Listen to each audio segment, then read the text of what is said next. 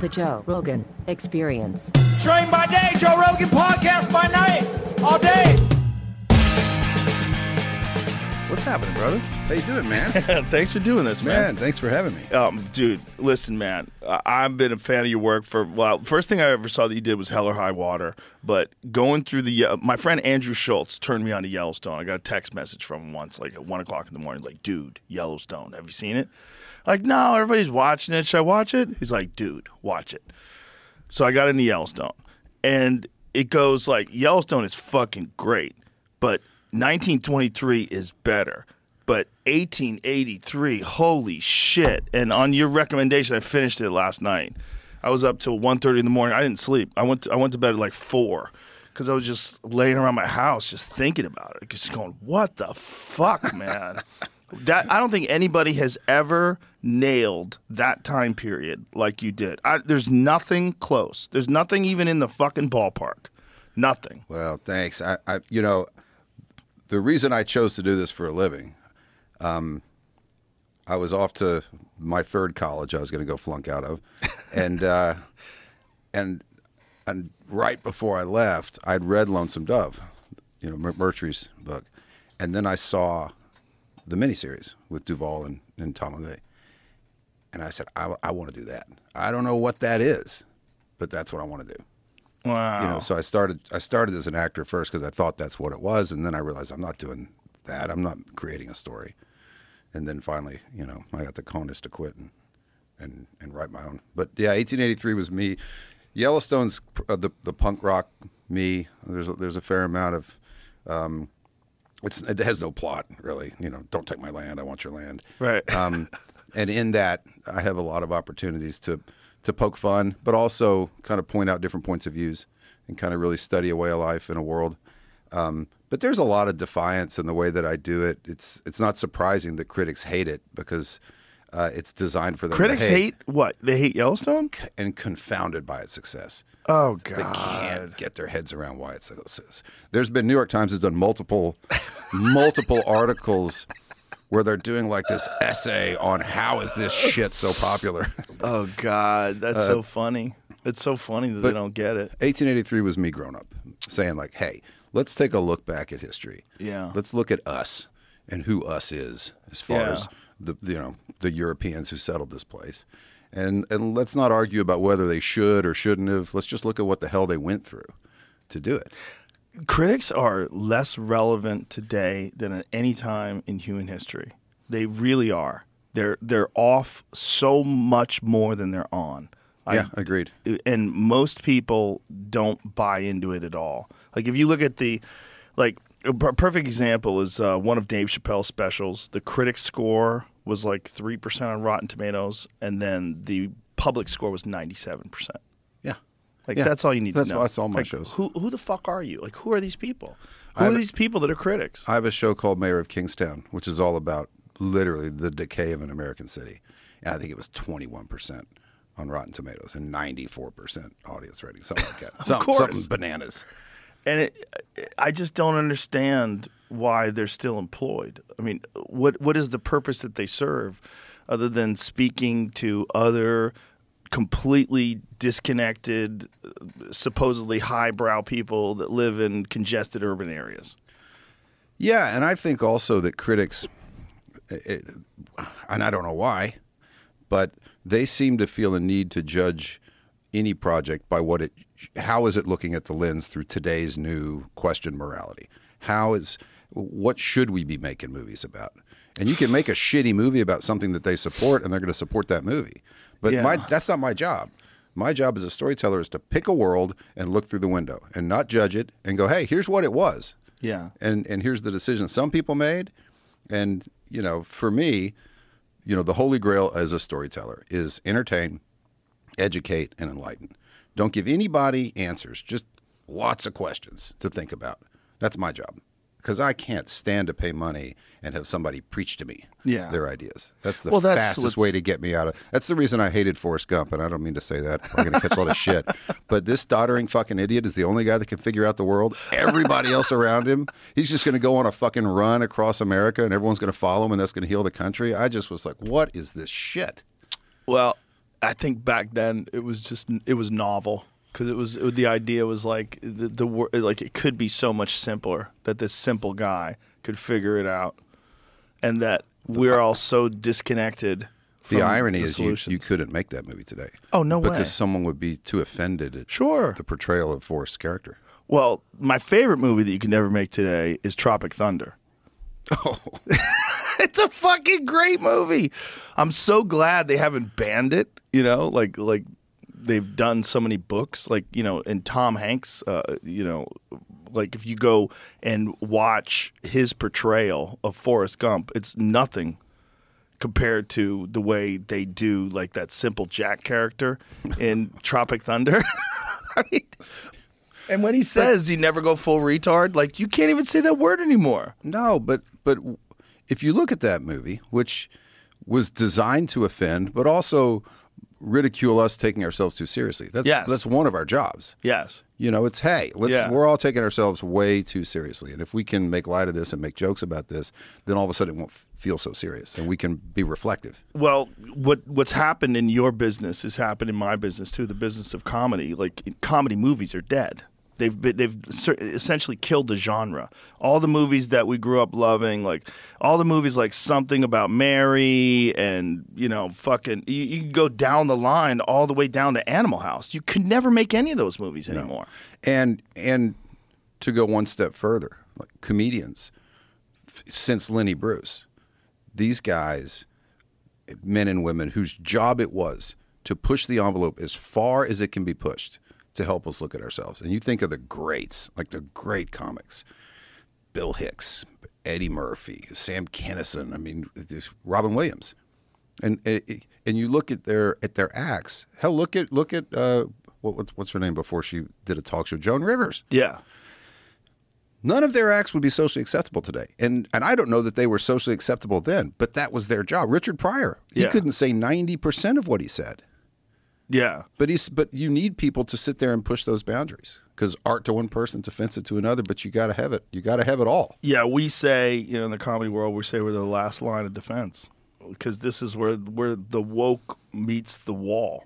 The woke meets the wall with stand-up comedy. This, this, you can't have woke comedy. It sucks. It's impossible.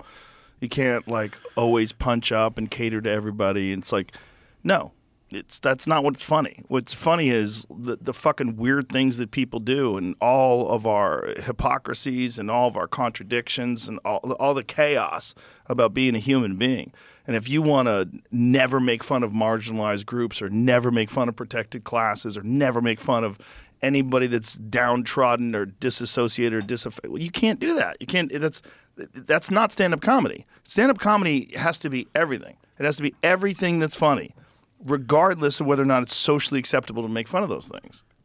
And I think that we need to it's healing to laugh, right? Yeah. It's healing to to and by the way, if we're going to talk about race relations, uh, who are some of the people that help push that? Who help people understand how you felt on, you know, how in the world when I'm 14 years old am I supposed to know how it feels to be African American in LA? How am I going to know that growing up in a small town in Texas?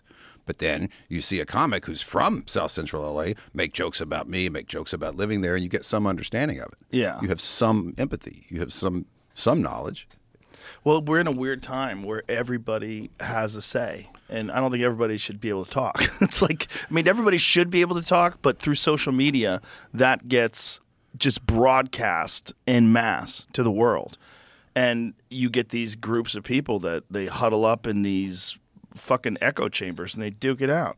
I think I think we have a, what's happening right now, and it's privilege. It's it's from a coddled. We're the this is the wealthiest nation, society in the history of civilization, Yeah. and people are so coddled that they have confused feelings with rights, and your feelings being hurt is a violation of your rights, and it's not. Yeah. You do not have a right to never be offended.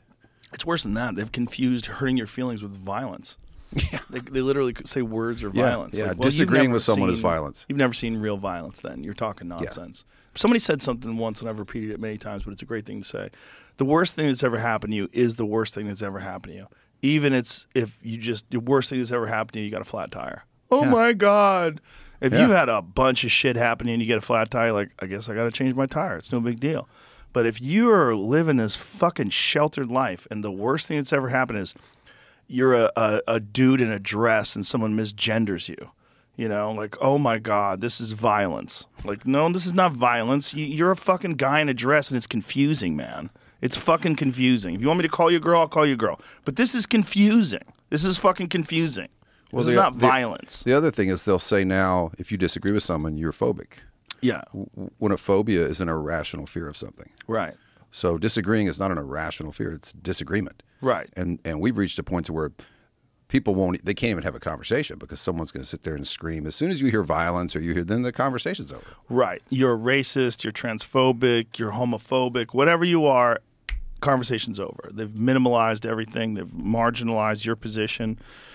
It's it's interesting. It, it's terrible for comedy movies though, but it's really fun for comedy though. For stand up comedy, it's it's actually fun. Are they are they running with it? Oh my God, we're having a great time. It's like one, my friend Ari said it best. He said, This is a really great time for comedy because comedy's dangerous again.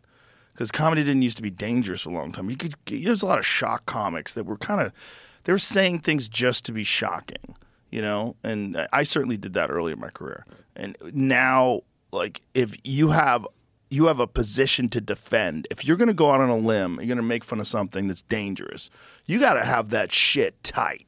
It's got to Right. be good. It's got to be roarious, huge laughs. It has to be. It has to be something where people go, "Oh shit, I can't." Like Dave Chappelle's the best example of that. When he goes after something, whatever it is, it's just so goddamn funny that even though it's supposed to be something you're not supposed to talk about, it's so good that everybody has to back off, except the critics, of course. But what makes Chappelle so so good and so funny is he's going to say things that, from a point of view, is true. Like it's rooted in some logic. Yeah. And and he's and he's smarter than about anyone who's going to oppose him, and and he's thought through his his position so completely. He can defend it. You could disagree with it. Yeah. But you can't say he doesn't have an opinion and it's not grounded in facts or at least well thought out ideas. Yeah, he's hammering that shit out every night too. He he's a fascinating guy. The way he's doing it, he literally will fly into a city. He doesn't even book shows. He flies into cities and just shows up at clubs and goes on after the show's over. Really? Yeah, or pops in in the middle of a show. Like he's done it to me before. I was in Denver once and he just showed up. I, I got off stage and I went into the green room and I go, "What's up? What are you doing, man?" He goes, "Oh, hey, Joe." And I go, "What are you doing here, man?" He goes, "I knew you was in town. I thought I'd stop by." I go, "You want to go up?" He goes, "Should I?" I go, "Fuck yeah!" so I literally went out and stopped the audience. Everyone's leaving. The show was over. They they were like paying their tab, going home, and I go yell at everybody on the stairs, tell them to come back. Dave Chappelle's here, and the whole audience came back in, and that, and that's how he works things out. So he just goes around and just fucks around, and then slowly hammers these bits out until he gets them to this like bulletproof form, and then he puts them out on a special. Wow. Yeah, it's it's fun. It's a, it's a fun time for stand up comedy, but it's it's literally the only thing that you can do without a committee. Because if you're going to do a movie, you're going to have to have actors, you're going to have to have writers, you're going to have to have executives, studio heads, all this shit. There's a lot of people that have their say in what's happening, or at least have a conversation about it. There's no conversation. With stand up, it's literally just you. It's one person. How do I make fun of this? what is what's my angle on this and then you work it out you put it together and then you present it in front of people and if they laugh it's good and if they don't laugh it's not good and you got to figure out how to make it work No, And- that's about the that's about the ballsy start form. it's so just pure you are all alone. yeah it's pure i love it and my club out here what i also love is that we, we make everybody put their phones in a bag so instead of fucking taking pictures of everything and filming everything just fucking just be there just be there put that goddamn thing away the phone's in a locked up in a Yondr bag phone's off just experience a human moment have a good time I know a couple of guys that went to your club last night. They called me when I'm driving up today. They said, "Have you been to his club?" I said, "Not yet." They said, and they're from L.A. An agent from L.A. He said they say things in there you can't say in L.A. yeah, like comedy I said, "Was it funny?" He goes, "It was hilarious. Funniest thing I've ever seen. Every one of them."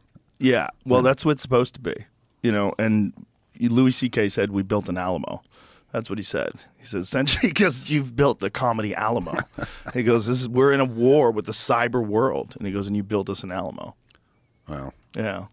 But that's, you know, when I came out here, you know, and there wasn't really a comedy club, and all these other comedians were moving out here because this was the only place we could do stand up. It was during the pandemic. Right. It's like all the pieces fell together perfectly. It was like the universe opened up door after door at every step, and then all of a sudden we're here and there was like 15 of us and we're working in these like little rock and roll clubs and edm clubs and we're doing stand sold out shows and the rest of the country's completely shut down you can't even do stand up indoors and they all heard about austin that we were all out here and then ron white's like you got to open up a club and so it's like okay let's open up a fucking club and then we bought this building and started we actually had a building that we bought before that was owned by a cult really? yeah, there's a, there's a documentary on the cult called Holy Hell. You should watch it. It's pretty crazy. This guy came from West Hollywood, and right after Waco, when the uh, Cult Awareness Network started cracking down all these cults after Waco burned down and the you know feds killed everybody,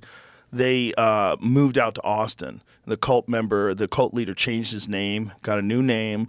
Moved to Austin and built a theater so he could dance in front of his followers, and, I, and that was the theater I bought to start a club in. Wow. Yeah, You know, my cousins were the federal marshals in Waco, and they knew Oh, Koresh. wow. And and they had told the ATF. They said we were just there three days ago. Like they can be whatever they are, but they they're permitted up. And they were driving down I thirty five, and he looked up and saw these three choppers, and he knew exactly what was going on. And by the time he got to the Koresh compound, those guys had already been killed. But he knew David, and and he went up to the oh maybe it was a week or two later. I can't remember how long they held up in there, but he said, "Let me just go talk to Koresh, and uh, and see if I can get any of these women and kids out." And he did, and he walked up, knocked on the front door, and took like thirty of them out Wow. Before they just torched that place. Yeah, they did torch that place, and they denied doing it too. There's video footage of the tanks tank driving right. Oh, what us? driving in and shooting flames in, into the buildings. They just fucking lit everybody on fire. Yeah. Fuck you. Know, I don't even know what started it. It wa- no, it was like one Fed showed up, and then they got shot at, or so, something happened. well, I know four were killed in the first when they went to hit that place. I think like nine got shot. I know we can pull it all up and look, but Yeah. Um, you know, at that time there there was this big panic about militias.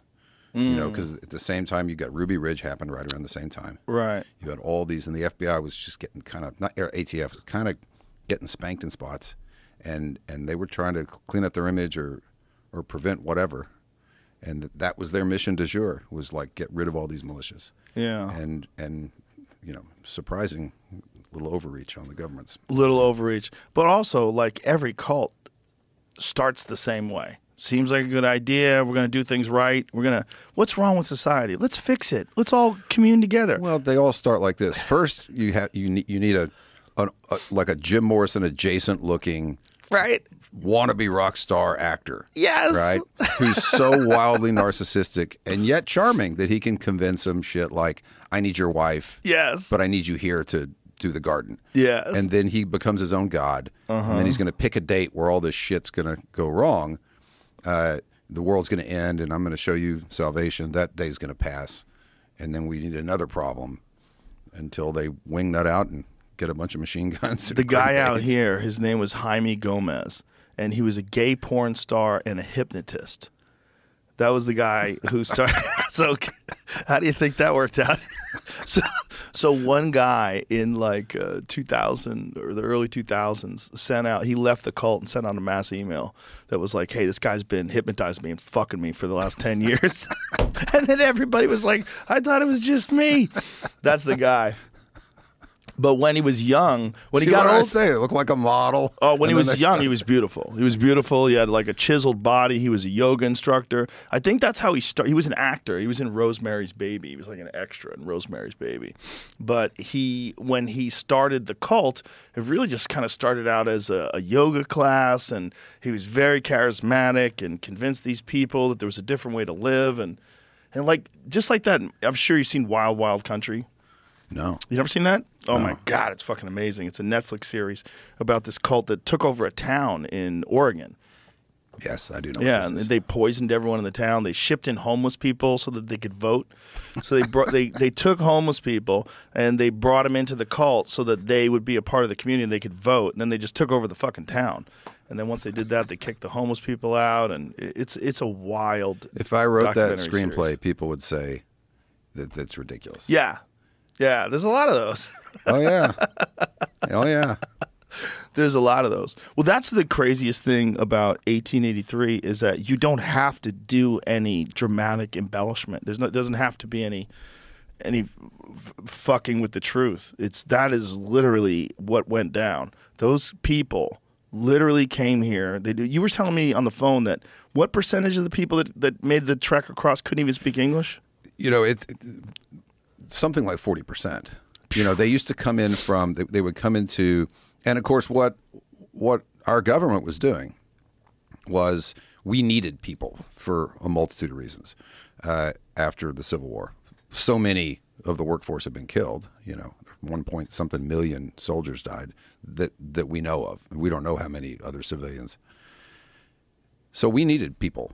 Um, we needed people to settle the West because Manifest Destiny basically said, "Hey, we, you know, there's all this land we bought from whoever we bought it from, France, I guess, the Louisiana Purchase, um, and we can't settle it because every time we we try, the Lakota or the Comanche kick the shit out of us. So we should send a bunch of Central Europeans and Eastern Europeans over there and let them get in the middle of it. And so in all of these."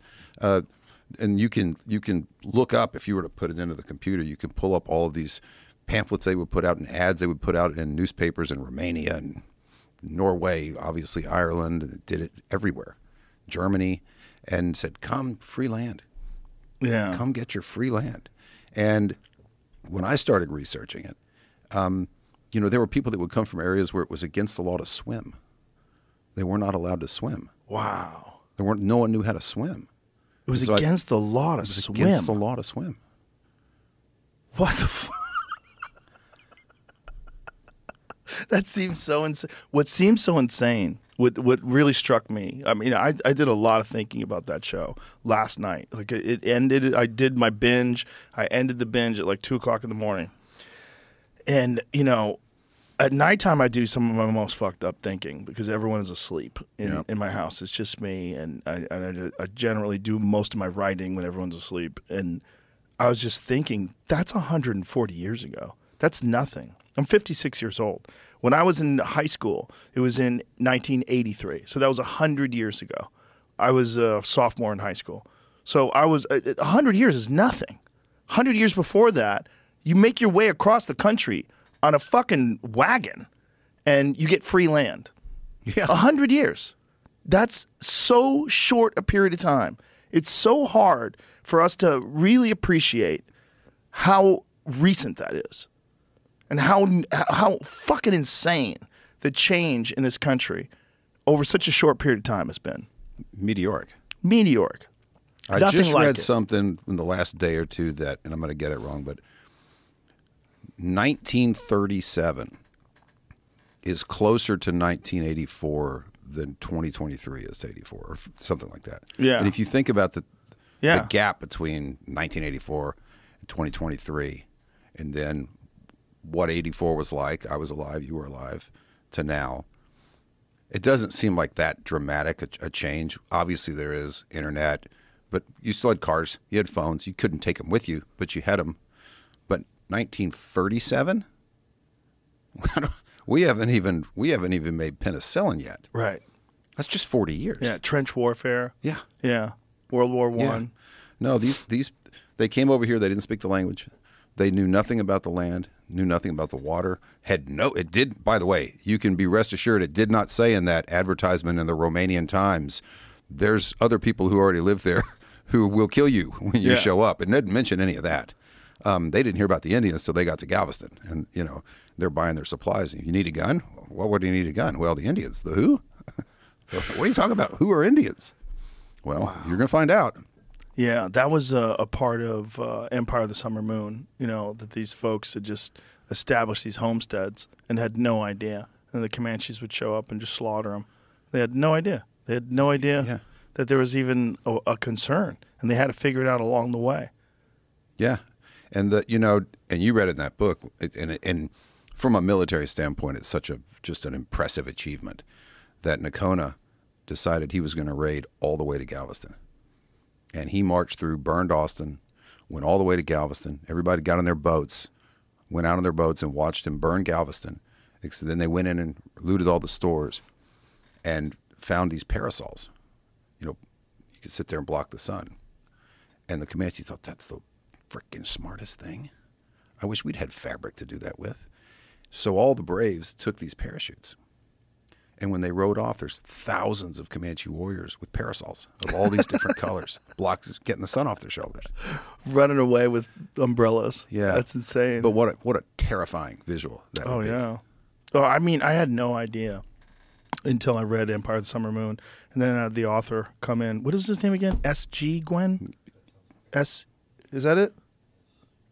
Great, great fucking guy. And he found out when he moved to Texas. Like he he moved here and then was researching Texas history. SC Gwynne.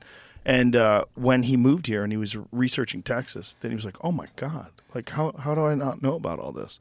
How do I not know what this happened? How do I know not know about the Texas Rangers and how they were established and why they they needed them and what what went down?" Yeah, it was the it was the Wild West. Yeah, well, it's one of the reasons why Texas is such a crazy place. It's like this was kind of the last stand. Yeah, and, and Texas was its own nation for you know 14 Yeah. years, 13 years, and it and it's still you know that independence is still pretty embedded in it. Did they want to put it back on the ballot to Every year, this experiment hasn't worked. Yeah. well, what's crazy is when you think about the United States only being established in 1776 and how recent that is in human history. But the idea of a new country being established today seems insane. Like, there's no one, no way, impossible. No, it's not gonna. You know they. There's part of Oregon wants to secede and Yeah. and, and join Idaho. There's there's there's a section up there around Humboldt County and, and up in that area in California. They want the same thing, and and it's understandable because you have people who you know you take the eastern half of Oregon. Virtually all of them are in some form of agriculture. Right. Right. They're ranching or they're farming or they're doing something. Same with with with that part of Northern California. You're Right. doing timber. You're growing something, whether it's weed or whether it's whatever. You're doing something agricultural. Um, and then you come to these big urban centers, and where people do not understand where their food comes from. Right. I read an article. This is when I lived in LA as an actor, and there was some uproar. Some cheerleader had gone hunting uh, and killed a deer or something, and uh, the picture made it in the paper or somehow made it somewhere, and there was this massive. People went nuts, and I'm flipping through the paper, and and I'm reading the letters to the editor. That's kind of up there in the front, and uh, they were all about this girl, and there's a picture of her, and uh, one of them said that all hunters should be killed. How dare they go out and kill that animal? Why can't they just go get their food at the grocery store where it's made? no, someone got mad enough to write that letter and wrote it and reread it and sent it, and then it was printed, not from a sense of irony from the paper, I doubt. Uh, and and I remember thinking, God, people don't even know where it comes from. They have no idea what it takes to put food on a table, any kind of food. No. I don't care if you're vegan or not. Right. They have it's no all idea. been given to you, and all you have to do is work and then spend your money. Yeah. Yeah. Yeah. Yeah, I've had conversations with people while they're eating meat saying I could never hunt. Like, I don't know how you do it. Like, what are you talking about? You're eating meat. You just hired a supermarket hitman. Yeah. Like- you just ex, you just exported the execution. Yeah, it's it's it's we're so detached, and um, that was why it was fascinating to watch this massive uptick during the pandemic, where, where the food supply got cut off for a while, and you know it was Yeah. it was very weird, and a lot of people got into hunting. A lot of people got interested in it. And there was a big uptick. Or started to or started to want to take some responsibility, some Yeah. kind of control measure. Grow food. Mm-hmm. Whether they get chickens in their backyard, whether they they come to a ranch and there's plenty of places where you can buy it direct to consumer. You know, when that hit Mm-hmm. me, Yeah, I've got three steers and two deer in the freezer. You know, Right. I've got 60 chickens. I've got a greenhouse. I didn't yeah. I did I didn't miss a beat. Yeah, well, that's the way to live if you could. Yeah. But most people are like, well, uh, not everybody can live that way. Right. Figure out how you can. You, yeah, you can. You can. I You did it in L.A. Did you? For five years, I went. Um, everything I ate was wild caught, or it was grown from. I bought it from the farm if it was a vegetable or fruit. And in Cal, in, and in L.A., it really wasn't that hard to do. Farmers markets and stuff. Farmers like markets for heck, you could even get, you know, you could go get wild caught fish at the farmers market. Right. You could go get what farm grew this. Well, there's your kale or whatever you want. It's all right there. Like it's it was actually not that difficult. And I'd come back to Texas and hunt for a weekend, um, and that was my, you know, go shoot three deer, and that's Yeah. a year's worth of food. Three Right. three animals for a year. Yeah. Yeah, that's that's best case scenario if you can pull that off. But most people are just so disconnected from it and so connected to the urban world where no one's growing anything. Everything has to be brought in by trucks. I was reading this um, this story. Uh, it's, a, it's a book called uh, Dissolving Illusions, and it's all about um, the introduction of vaccines, and it's about the pandemic diseases of the early 20th century. And they were talking about just the horrific conditions that people lived in in these urban cities before cars. Because there was no buses. So, how are you getting food? How are you getting vegetables? How are you getting all these things into these cities? These people lived with terrible nutrition, basically starved to death, living in places where there's uh, outhouses that were shared by thousands of people. Everyone's stuffed in these tenement buildings. They're all breathing congested air. Everyone's getting diseases. There's no no drugs to treat them, no antibiotics to treat them, and everyone's fucked. Yeah. Yeah. Yeah, no, the, the, you know, these, and it's been that way, by the way, for twelve hundred years. As soon as Yeah. massive urban areas, you know, as soon as they sprouted up, I mean, look at look at the plague. Yeah. That's what that is. That's where it comes from. that's Yeah. a flea-borne illness that you get because you're living in such close proximity to rats. Mm-hmm. Yeah. And why are there so many rats? Well, because there's that much vermin and filth and Yeah. waste for them to feast on. Yeah. I mean, it's nature's way of balancing things out. Nature's like, well, this is a fucking problem. Whatever you guys are doing here is not the way to do it. So Yeah. have fun with this. Yeah. Yeah. It's Yeah. also with the with the Native Americans. You look at the Comanche, you look at any of them. It was the disease that Mm-hmm. you know when when from the first Pilgrims, mm-hmm. all these things that that Europeans brought over. I mean, it just decimated. I think cholera killed sixty percent of the Comanche. Yeah, they said that 90% of the people killed in North America were killed by diseases. 90% of the Native Americans. Yeah, Yeah. And that, that story hasn't been told properly, you know, and that's what I, I really appreciated about 1883. It's like you you talked about I mean, this was like the end of the Native American Empire, essentially. This was when there was still a little bit of buffalo left. There was still you know, they were moving Indians to reservations. Then the Indians that were out, they were resisting it, you know, and it's just, and then these people are trying to make their way in this fucking wagon train across the country. What, what percentage of those people died that were trying to do that? I mean, I- don't know that there's any anywhere along the Oregon Trail. You could you can drive along, or you know, there's markers just everywhere, everywhere, and especially the further up you get into Wyoming, and the further you start getting through like the Lander Cutoff uh, and South Pass, then they're just, and that's the ones that you know that got a marker. Yeah. So it's how do you know?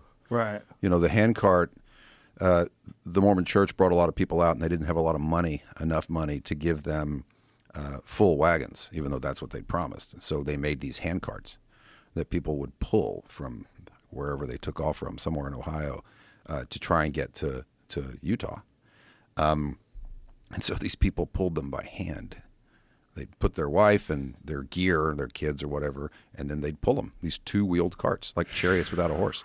And you know, one winter they left too late and got caught in the winter. And the whole trick was if you didn't make it to this certain spot in Wyoming by July 4th, you were not going to make it. You were going to get caught in the pass and you're going to die. And something like 25,000 people died in one year.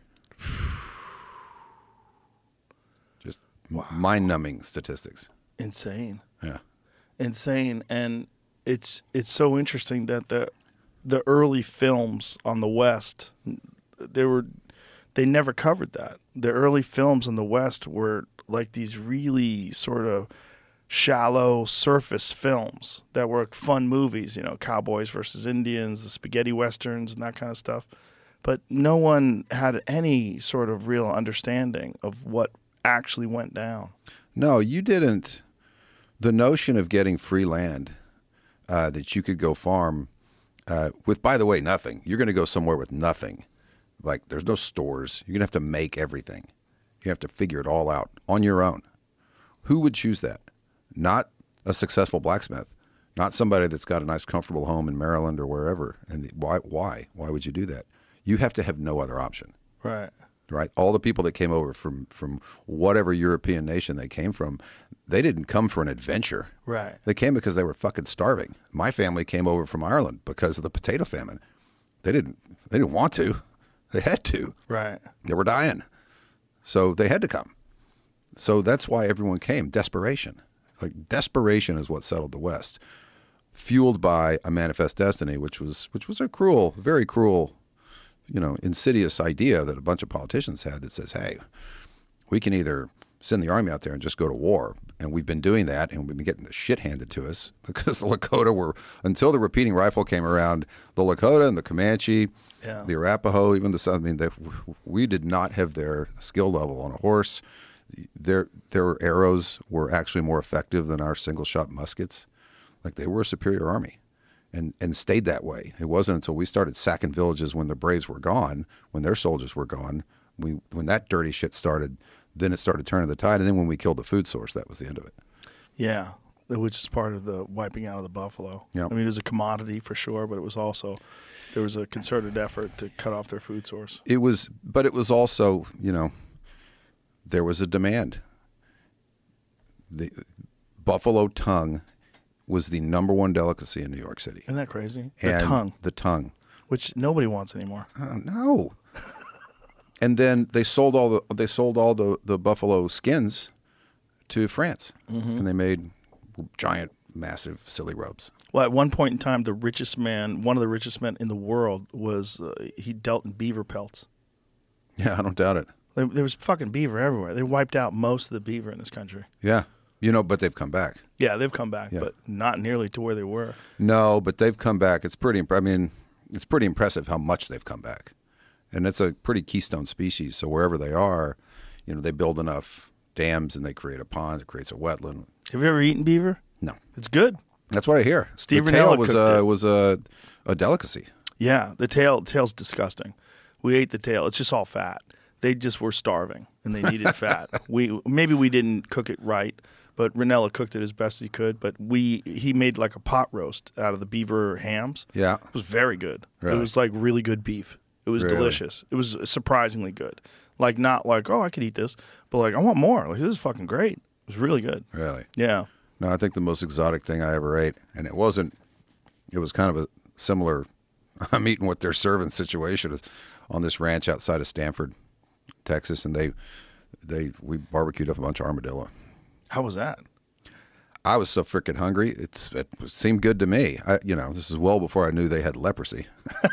but I checked everything. I'm good. I'm 40 years in, and I'm fine. Is there a temperature you have to kill, kill leprosy at where you cook the food to, like trichinosis? Uh, well, look, when you smoke the, you smoke it for like 12 hours. So I think anything Just kills everything. Yeah, What does this? What does armadillo taste like? it kind of tastes like pork. Really? Yeah, Like javelina, then? yeah, Yeah, which just tastes a lot. Well, they even look like pork. Yeah. Well, they are pork. They're a peccary, Yeah, right? It's like yeah, yeah. cousin of pig. Yeah, some somewhere, and Yeah. they've crossbred, I think, with the feral hogs a bunch. Oh, have they I really? think- I think. Um, I shot one last year and I turned it into chorizo. It's edible. Yeah, It's not great. yeah. But it's the edible. feral hog. I'm not. You don't want to eat those feral I've hogs. eaten a lot of feral hogs. Yeah, That- I shot hey, one at Tejon, turned it into sausage. Did you? It's good. Yeah, Those things are a problem. I mean, they are. they're a real problem out here. Oh my gosh, and and the destruction that they that they reap on the on the ecosystem. I mean, that's the reason the bobwhite quail population is just plummeted. Mm-hmm. Rattlesnakes have stopped rattling. Because of the hogs? Mm-hmm. Wow. Yeah, Yeah, one of the first things that happened when I moved out here is Ted Nugent invited me to shoot hogs from a helicopter. I was like, I guess I'm in Texas. Yeah. welcome. Come shoot hogs out of a helicopter. They're just gunning them down. Have you ever seen Apocalypse Now? No, but is that is that with the Apocalypse tannerite? Now. No, Apocalypse Now is Ted Nugent and this guy that calls himself Pigman, who has a show on uh, the one of the Sportsman's Channel, the Outdoor Channel. They shot like 250 plus pigs in an afternoon, and they all did it out of helicopters. And it's like da da da da, like flying. It's fucking, it's insane. And you watch, you're like, how is this legal? Like, I guess it's legal because you have to do it that way. They they they have so many pigs. Like here it is. This Oh, is yeah. this is Apocalypse now. it's all slow mos of headshots. That's pig man. I don't want to put a number on it. I'm having a hell of a time. I got guys scattered everywhere, all on dead pigs, gutting them, loading them in Rangers, taking them, feed a whole lot of people. That's the other thing. The Hunters for the Hungry. I mean, Yeah, that's they- a really good. That's it's a an really amazing good program.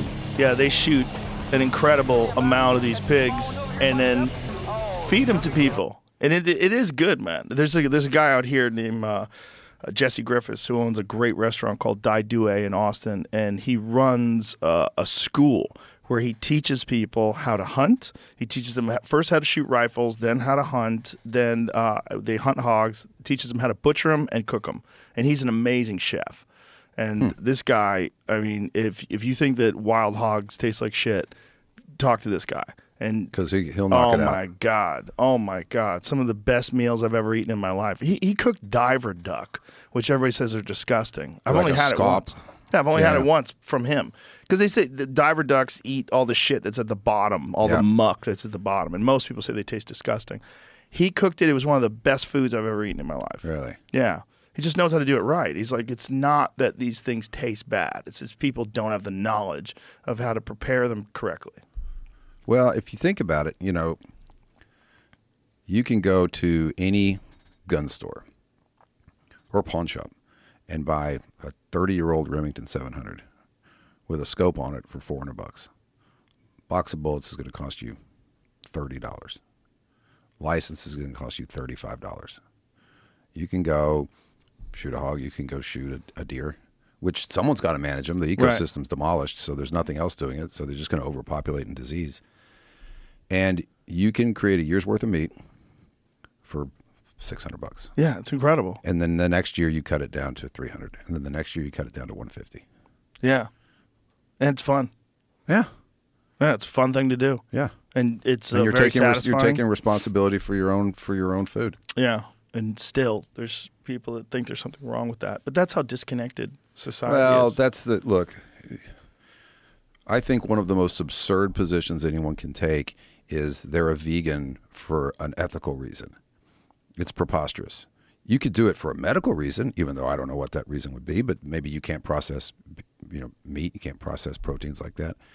But to do it from an ethical reason is absurd. And the reason I say that is I have plowed a field.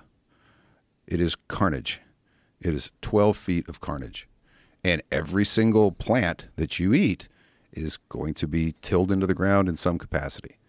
So you're going to kill everything when you plow that, that, field. famous uh, conversation that Kevin Costner has Uh, in I wrote. That's why I wrote it. Yeah. people have to understand. You have to take ownership. that same thing. Ted Nugent has saying, said this on this podcast. He Yeah. said, if you want to kill the most things, become a vegan. Yeah, 100. percent If you're thinking about individual life, if you don't think that one life equals one life, if you think that small things aren't as valuable as large things, that's a totally different discussion. And that's a weird discussion. But if you think that all life is sacred, well, what about the lives of the ground nesting birds, fawns? Yeah. What about the lives of rodents, insects? All those things are getting demolished. The average organic avocado farm in Central California is going to kill, on average, around 19,000 ground squirrels a year. That's not counting the billions of bees, because they're going to bring the bees up from Brazil to pollinate the, the trees, and then they're going to fucking die. They're not sending them back anywhere. They're not keeping them in some. No, they're gone. They're going to spray with some organic, which is probably just like compressed cayenne pepper. They're going to spray the trees. They're going to kill every bug, every plant, everything. All you got to do is drive I five through the San Joaquin Valley, and you won't see. You'll see plenty of almonds. You'll see plenty of all these different groves. You won't see any birds. You won't see anything else. Yeah. They fucking killed them all. Yeah, that's a hard pill for a lot of people to swallow that think they're doing something that's ethically correct. Well, you if you look anywhere in, in the ecosystem, take man out of it. Virtually everything is is living at the expense of another organism, to the degree that if a certain weed grows up over the grass, it's killing the grass. If the tree grows up, this little little sapling grows up over the grass, it's killing the grass. The grass grows up before the weeds, it kills the weeds, kills the flowers, kills this. It, everything is in competition with everything else. There is not a vegan fish. There's not a vegetarian fish. Every single fish, every frog, they are they're eating they're eating another organism to survive. Every one of them, and that's what we did for as long as whenever we split from apes. That's what we did. Apes still do it. They talk about oh they eat fruit. They eat fruit till they get a hold of those little freaking panzer monkeys. Yeah. And then they go to town. Those chimpanzees. they didn't even know about that until that David Attenborough documentary. yeah. You ever see that one? Yeah. Where They're eating the, the Oh, eating the dude, they go in the to war.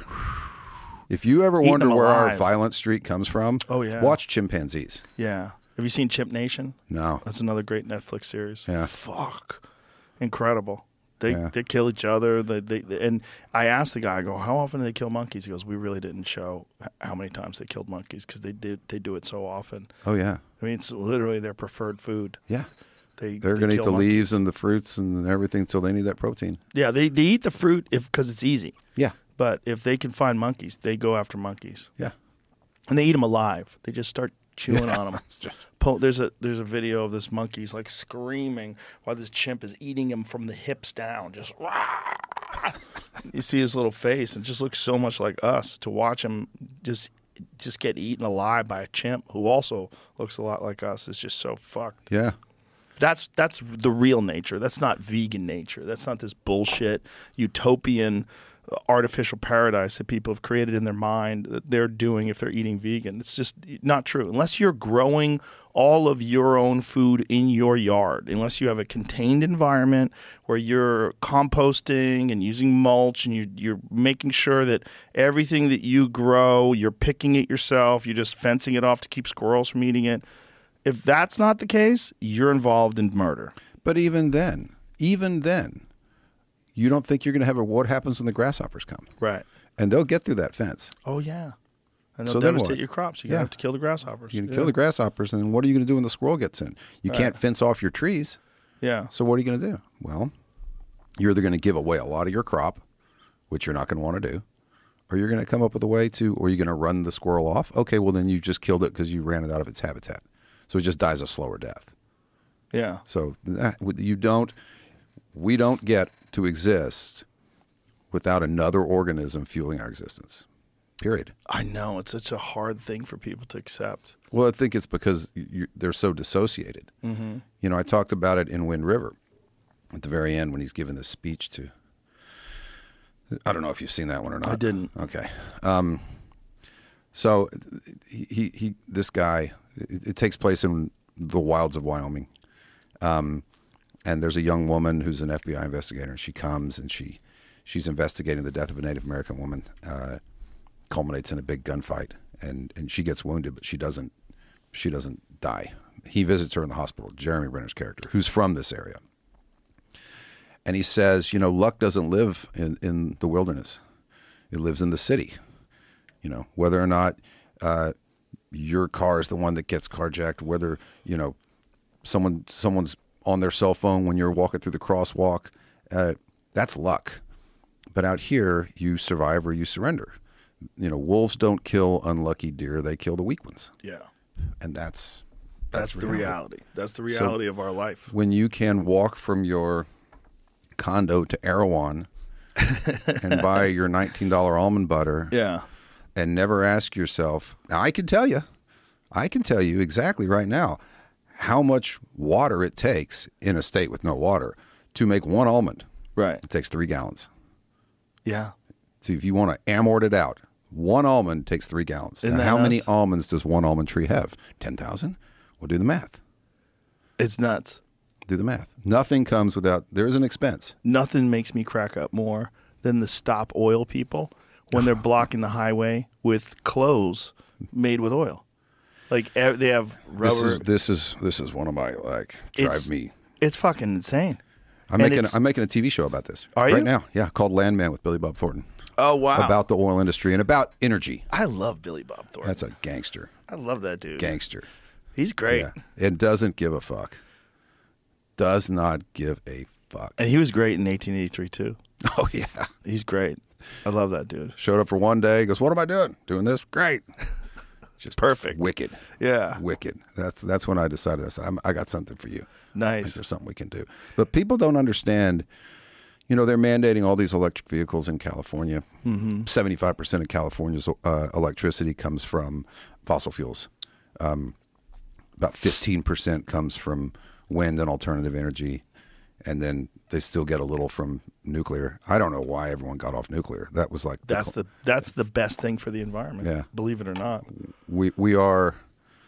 I spoke when I was researching Landman. I, I I reached out to some guys on MIT has a climate change board. They've got a bunch of scientists that are, you know, all they're doing is trying to figure out what is our next energy source. Like what is a reliable energy source that's clean.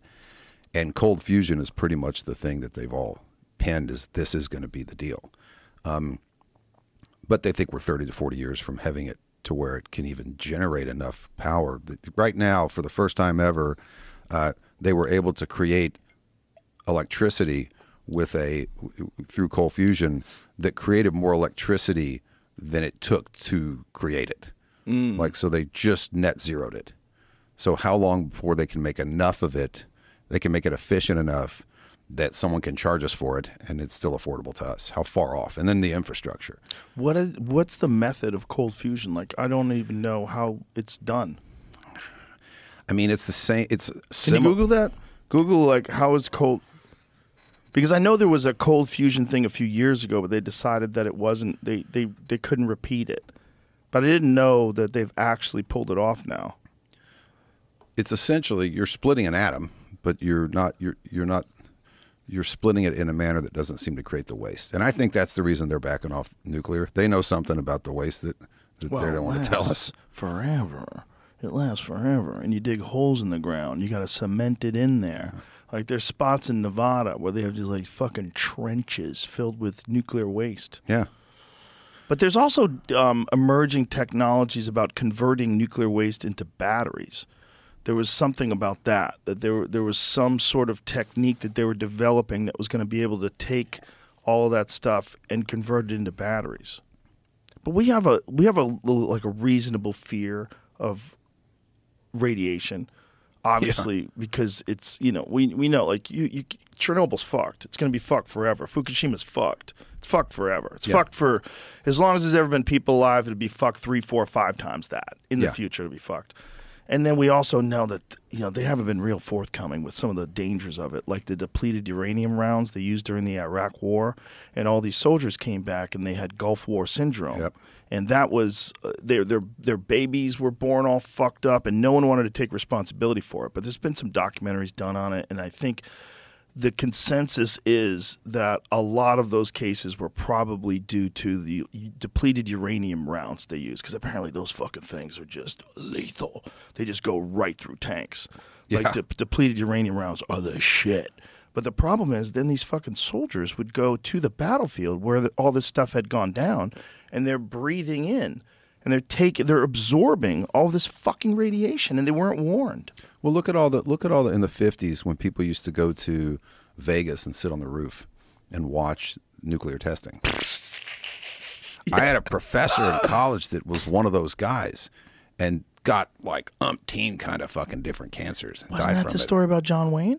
Yeah. John Wayne. Well, was John apparent- Ford, all of them died of cancer because they kept shooting in Monument Valley where they were fucking setting all these things off. Exactly. But did anybody like definitively connect John Wayne and his cancer to that? Because I think I had read something about many people that worked on those films also also got similar Yeah. cancer. Yeah. But I mean, John Wayne looked like he smoked cigarettes and drank a lot too. It's like, I heard the guy smoked five packs a day. yeah, he looked like a guy who was partying. He was on like bit. his second pig's heart. He'd had like eight different organ transplants in the late '60s. He was actually kind of a tank that he Did survived. Did he really all have a pig heart? Yes. They really did that with Yeah. him? No. Yeah, I think I he made a joke did it with about it on the. Oscars.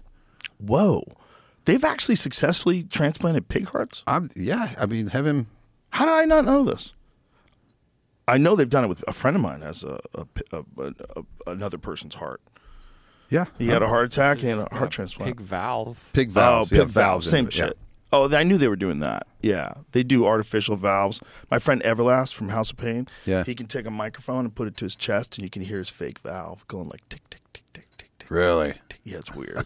it's weird. He does it. You're like, yo, you got a fucking machine inside you keeping you alive. Son. Does it run on the energy of his own body? Uh, It's a valve, right? So I guess it runs as the heart pumps. You know, it opens and closes just like a, the biological valve that you're born with. Yeah. But his is artificial. Wow. Yeah, I think it's. Uh, I don't want to speak out of turn, but I think it's titanium or something like that, like something like very durable and like I know they're using titanium for other body parts. They're using it for um, articulating neck discs. So when people get bulging discs that turn to herniating discs, and then they get degradation where the, it's pinching on the nerves, they have two options. Oftentimes, they'll either um, fuse you, Yeah. which is uh, could be fucking horrible, Yes. or they now they'll give you an alternative, which is a, a articulating disc. And uh, guys have had those, like Aljamain Sterling had one of those done, and then went on to defend the bantamweight title in the UFC, Really? and defended it more than anybody, and just fucking dominated people. Yeah, until he lost to Sean O'Malley, who's like, I think he defended the bantamweight title more than anybody, and Really? he won the title.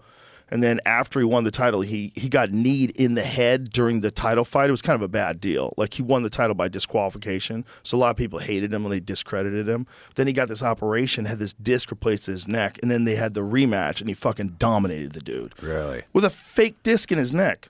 So really was fucking him up. The children of John Wayne, Susan Hayward, and Dick Powell fear that Fallout killed their parents. This is from 1980 article. Wow, Uh, 1980. 20 cast members. It says 91 had contracted cancer. Wow.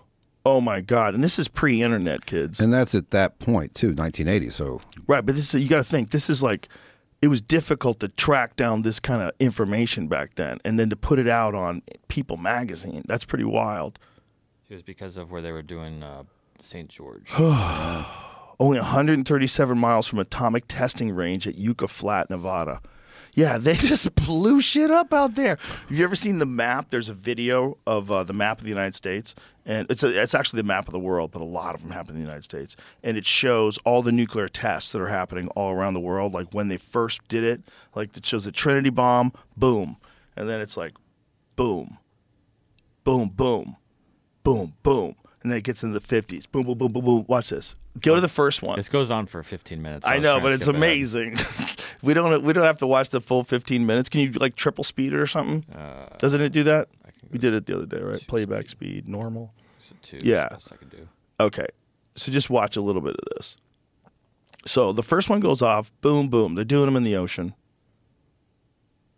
Because that's great for the It fish. also at the top will tell you who's doing them. So like the Right. first couple are us. Five of them. So we've we're five in now. It's the United States. Eight United States. We're like, I'm not sure if it works. Let's keep doing it. These are all in the ocean, by the way. The, so far, the ones we've seen. Now Russia starts popping off. Oh shit, Russia's got one. Boom, they did a test, and we're like, oh bitch, we're gonna have to do some more tests now. You guys think you got a nuclear bomb, motherfucker? We got 500,000 of them. 16, 17. Now, by this time, in 1951, the United States has 24 and Russia has three. This is 1952. I mean, here now, now the United States has 39. Now, look at this. We go up to 45 like quick. And then Russia goes to eight. They're trying to keep Australia up. snuck some in there, Oh, did they really? Yeah. Look at that. They got or, three. or Great Britain did. They just decided to set it off in Australia. Yeah, that's probably what they did. Look at this. The United States has got 66 now. We're just popping off. So now these are all happening in Nevada. You're seeing them all pop off in the United States, uh, so far at least, in that same area, which has got to be Nevada. See there? Look, at they're all popping off in that same area. It's all one. We're just nuking one spot of the country, and then we let gambling in. That was 40 in like a year. You know, we, Oh my God, that's so insane. We so talk it's about all these things. 139. Yeah, right here. Nin- the October 1956, we're at 87. Oh. That's so insane. And th- no one could tell them no. Here's the thing. It's like they are the literally the people running the world back then. And by March of 58, we're at 121. Whoa! How so, nuts. Question. So we're setting off thermonuclear weapons, gonna, and, and pretty soon here probably some hydrogen bombs. Here you go. 67, we're at 510. Jesus Christ. And we talk about things. That's so insane. we talk about things that warm the planet. Yeah, that did a lot of warming for We sure. don't- I've We never heard. No it. one's mentioned the half a, a thousand nuclear bombs we set off. Here's the question. I know that the the fallout from um, like meltdowns when reactors melt down, that's pretty significant. That's a big deal. But how much of a big deal is the fallout from bombs going off? Like there's people that live in Fukushima now, right? Or or, or Nagasaki right now, right? They they live in Japan in the areas that got hit. They Yep. live in Hiroshima. It's like it's okay there now, right? So how long is it? Like those I- areas where they t- did the test, like what's it like now? Is There- it fucked? Is it? I did read at one point. I was reading a lot about all the cancer problems they were having, just like in Chernobyl, that they were having in Hiroshima and Nagasaki in those areas. Uh, and I don't know if they're still having those right. That was my question. Was three like, this- generations was this later. right after the bombs? Were the people that survived that they got all that horrible radiation and then I think it came in waves. I think there was a lot of cancers in like the three to five years afterwards, and Mm. then again in 10, 15. We could probably look it up. Um, but it was it was a continuous. Back to this. Uh, the Russia count jumps really fast here in one month. It jumped. It did like 60 or so in one little area, and it looks like July. No, yeah, September of 61. oh Did you boy, see that? It went to 60 bombs went off. that's the right dude. That's. Khrushchev. That's the dude who banged his fucking shoe on the on the desk. Remember? He said, "We will bury you." See, find that. That's th- that. You want to think how scary things are now. You want to think of what it was like in the 1960s when Khrushchev is Yep. banging his fucking his heel on the. Let, let me hear it because the the fucking tone of his voice. This is beat to the rhythmic shoes out. Oh, they made a song out of it. of course, uh, that's hilarious. That's still two times also. That that was a scary fucking time, and those were people that had lost millions and millions and millions of soldiers in World War II. Oh yeah, what Yeah. 20 million Russians died in? Yes, something like that. To kindly stand again, uh, aside once again. We live on earth not by the grace of God. No, sir, by your grace, by the strength and intelligence of the great people of the Soviet Union and all the peoples which are fighting for their independence. You will not be able to smother the voice of the peoples, the voice of truth which rings aloud and will go on ringing. Death and destruction to colonial servitude. Away with it. We must bury it, and deeper the better. He didn't bang a shoe. So when does he bang a shoe? It, It Oh, didn't they appear in cut their it. coverage, but that other video I had definitely showed him banging a right. shoe. Oh, so they, they edited They it out. edited it. Maybe, yeah. Yeah, maybe they're like, that's a little intense. Let's calm that guy down. Let's get him a vodka. See, there's something. So yeah, Yeah. here he is Well, banging, banging a a shoe. bunch of stuff. That's like a gavel or something. Oh, that could be a shoe. I think that's a shoe. Looks like a shoe and it bounces. Yeah, I think But that's this a is shoe. that's all theater. It is all theater, but it's a terrifying theater because It's they're actually theater. killing people. Well, the way that they're controlling their own people is by th- threatening. They're they're basically saying the United States is threatening our existence. uh huh. Yeah. and, and that's the exact same thing that that Yeah. that the American government said about the Soviet Union, and and that's all that those nuclear testings were. It's it's a dick measuring. It's just like, look what we could do. What, Yeah. what we got. it's all that's where communism goes, kids. It seems like a great idea. It seems like we should all share money. You know, we should like we shouldn't be so materialistic and if we just pooled all our money together, everybody would have enough and we wouldn't have to worry about anything. And then the government just tells you what your job is. I just want someone to show me an example of it working. it doesn't work. Just show me one. It it works in small groups. That's where it works. If you can get a small group of bad motherfuckers, well, here's where it works. you could be communists. You could make the argument that the Plains Indians tribes were communist. You could make that argument. right, right, right. Okay. Because they didn't understand possessions. They would Well, just they, they, everything is. So I'll, I'll take the Lakota for example. Everything was predicated. Your wealth was basically how many horses you had, and and those horses you stole from another nation, another tribe. You know, the the, the Lakota would steal from the Pawnee. They would steal from the Crow. Everybody stole from the Crow. They were all rating each other, which Um, yeah. is an important point that is kind of left out of the narrative. and it's also and they would then they would obviously kidnap and one of the reasons that they did that was you know these are all familial tribes and it's survival so we need a new bloodline to get in there Isn't that And so- wild? yeah They also had low birth rates because of the riding of the horses. So and probably the, the low body fat too because it's a Right. purely for the large for the most part it's a it's a pure protein diet Yeah, they're just eating meat. They, And- they were carnivorous completely. yeah Um, yeah. they would have you know there, there were certain things miners lettuce and various you know annual you know seasonal fruits and Stuff they could thing find. that they could find but but come winter man that's six months it's it's you're eating beef jerky Mm. you know yeah. and horses and that's why they're following the buffalo. And yeah 100% I mean, that is the way to do it. like, But like that's the thing is, but- the people that live notice, that way, like communism worked in that thing because what did we remove from it? Money, right. right? As soon as you Right. as soon as you take a trinket and you assign a value to that trinket, then you, then people need to go be able to earn that trinket. That's such a good point. And and if you look at communism, there's plenty of rich people in communist countries, real rich. They just all work for the Communist Party, yeah, right? Um, it's I did a lot of research on Cuba for a project, and uh, you know, interestingly enough, you know, they're given a ration of food every month. You get this. You're gonna get a certain amount of eggs. You're gonna get a certain amount of. You're gonna get a sack of beans. You're gonna get your flour. You're gonna get your sugar. You're gonna get this. Um, you're gonna get your coffee, and you're gonna get your rum because we'd prefer you stay nice and liquid and Yeah. happy, right? But you're not gonna get to choose where you live. You're not gonna get to choose your job. yeah. He's not going to get to do that. And they, I, I, was studying up on this thing because I was writing about a fisherman.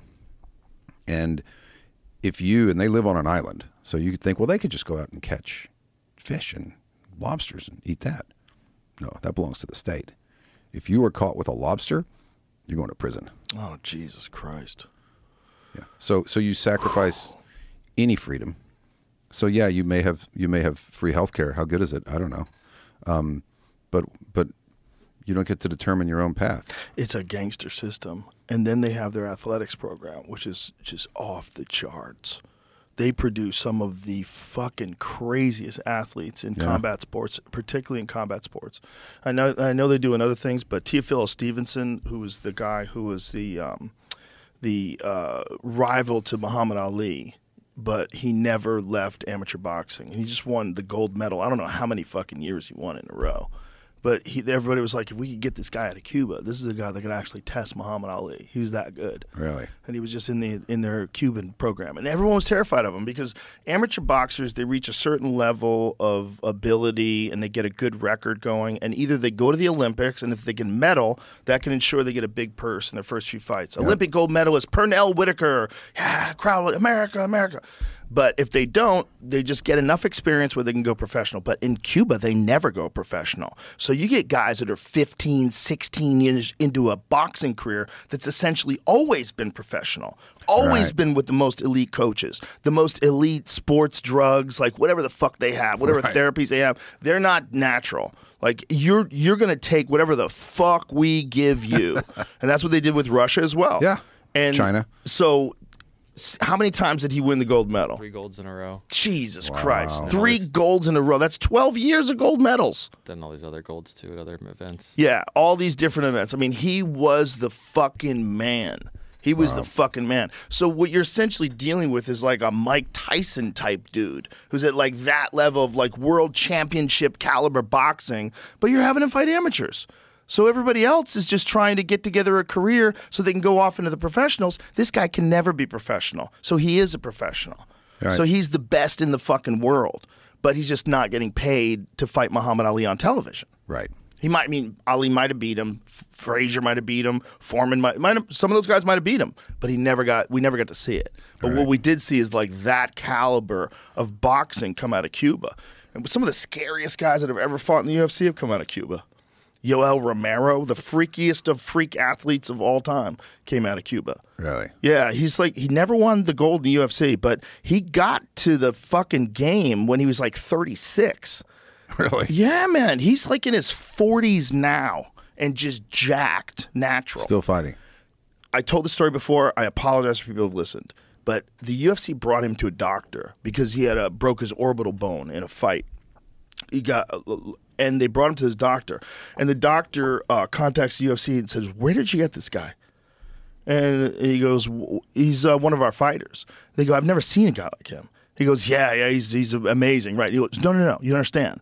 Like I've never seen a human being like this. I've been a doctor for 35 years or whatever it was." He goes, "The tendons in his eyes are three times larger than a normal person's."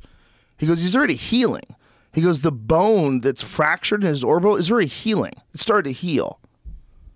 It's like, where'd you get this guy? Where the fuck did you get this guy?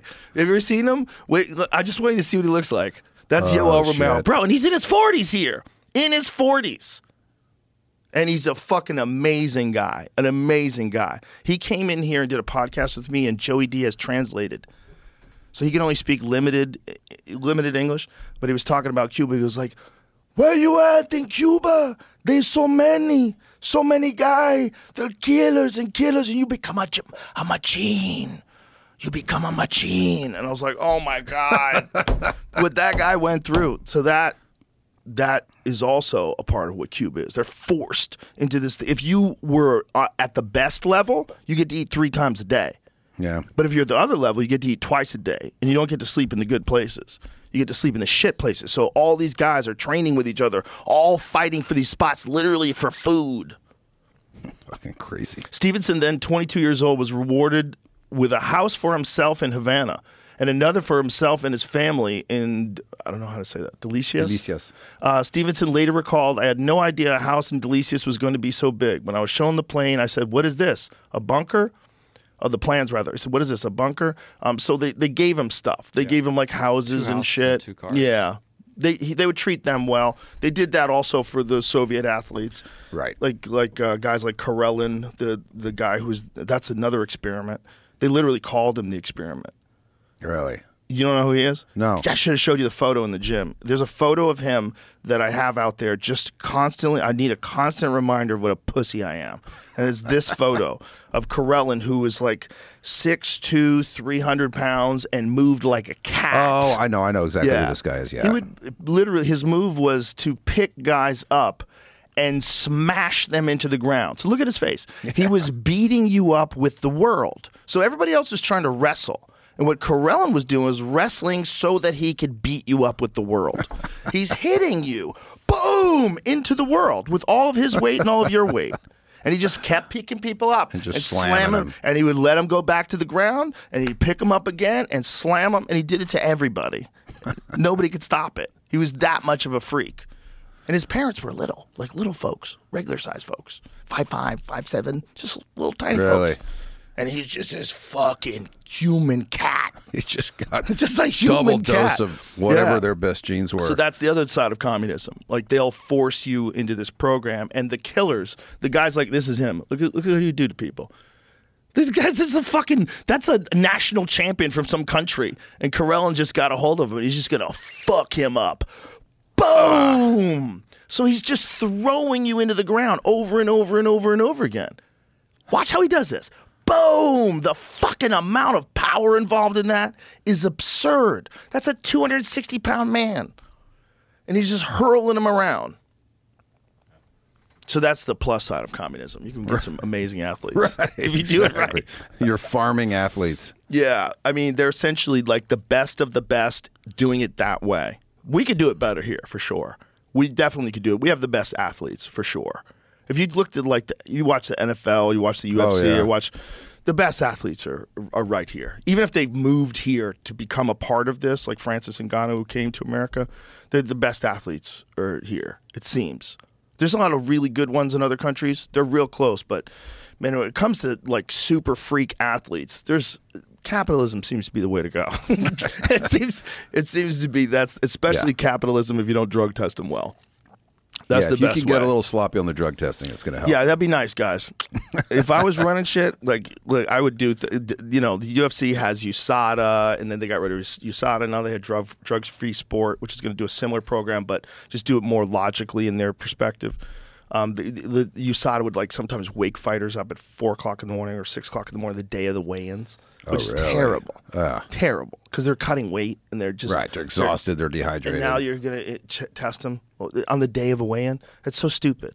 Like you don't have to do that. You can catch them if they're doing something. You're gonna catch them, and if they're not doing something, let them go through this fucking insane process without disturbing them.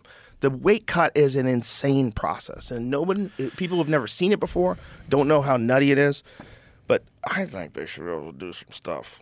I think they should be able to do some stuff. I really do. I think it's science. I think it helps you heal better. I think there should be like rational limits of what you can and can't do. You know, I don't think you should be able to do full on like tren and steroids and wild shit. no, but, but can I think you can you do peptide therapy? Can you? do- no, that's my problem. That is 100% my problem. If you look at and I've done it. If you look at the at the NFL's rule of all the mm. shit you can't take, yeah, like one of those guys could go to GNC and pick something up and end up testing positive. it happens with the UFC all the time, and it happens with guys that 100% are not taking steroids. Yeah, they went and got some creatine, mm-hmm. Yeah, and and there was who knows what they mixed it on, or the creatine spiked too high, or did something. And Well, that was one thing that UFC's drug program did a fantastic job of. If you went to the USADA website, there was a full list of all of the things that if you bought, you would piss hot.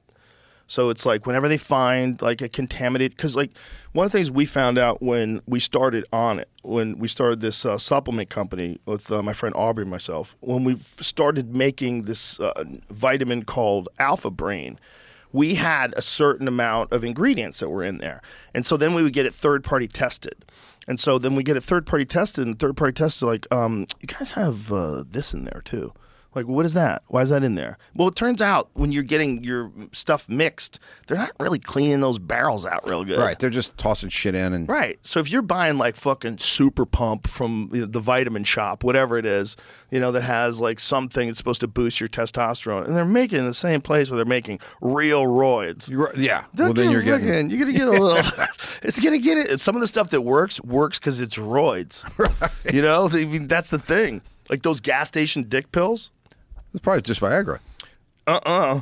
Not according. I've never tried them, but not according to my friend Brian, who was a, a gas station dick pill addict for a while. He says they're steroids. He says they have to be steroids because they make you so aggressive, and he gives, they, they give you so much energy. And he goes, "Your dick is hard as a rock." He goes, "I was addicted to them." So there's just You're going to see a big spike in sales of like Dragon Fire or whatever they call yeah, that shit well, they after this. they did find out that a lot of them had Viagra in it, and it's one of the reasons why they kept getting pulled. But they would get pulled, and then they'd come back with a new name. So they're all done like with foreign companies and Right. sneaky companies. So they'd be, it would be like you know like Black Rhino would be one, and then like that would be like White Rhino would be the new one. Right. Like you guys got, got rhinos, we got the white rhinos. Okay, give me one of them. and people were essentially going to gas stations and buying these wild, unknown amphetamines spliced in with Viagra, spliced in with steroids.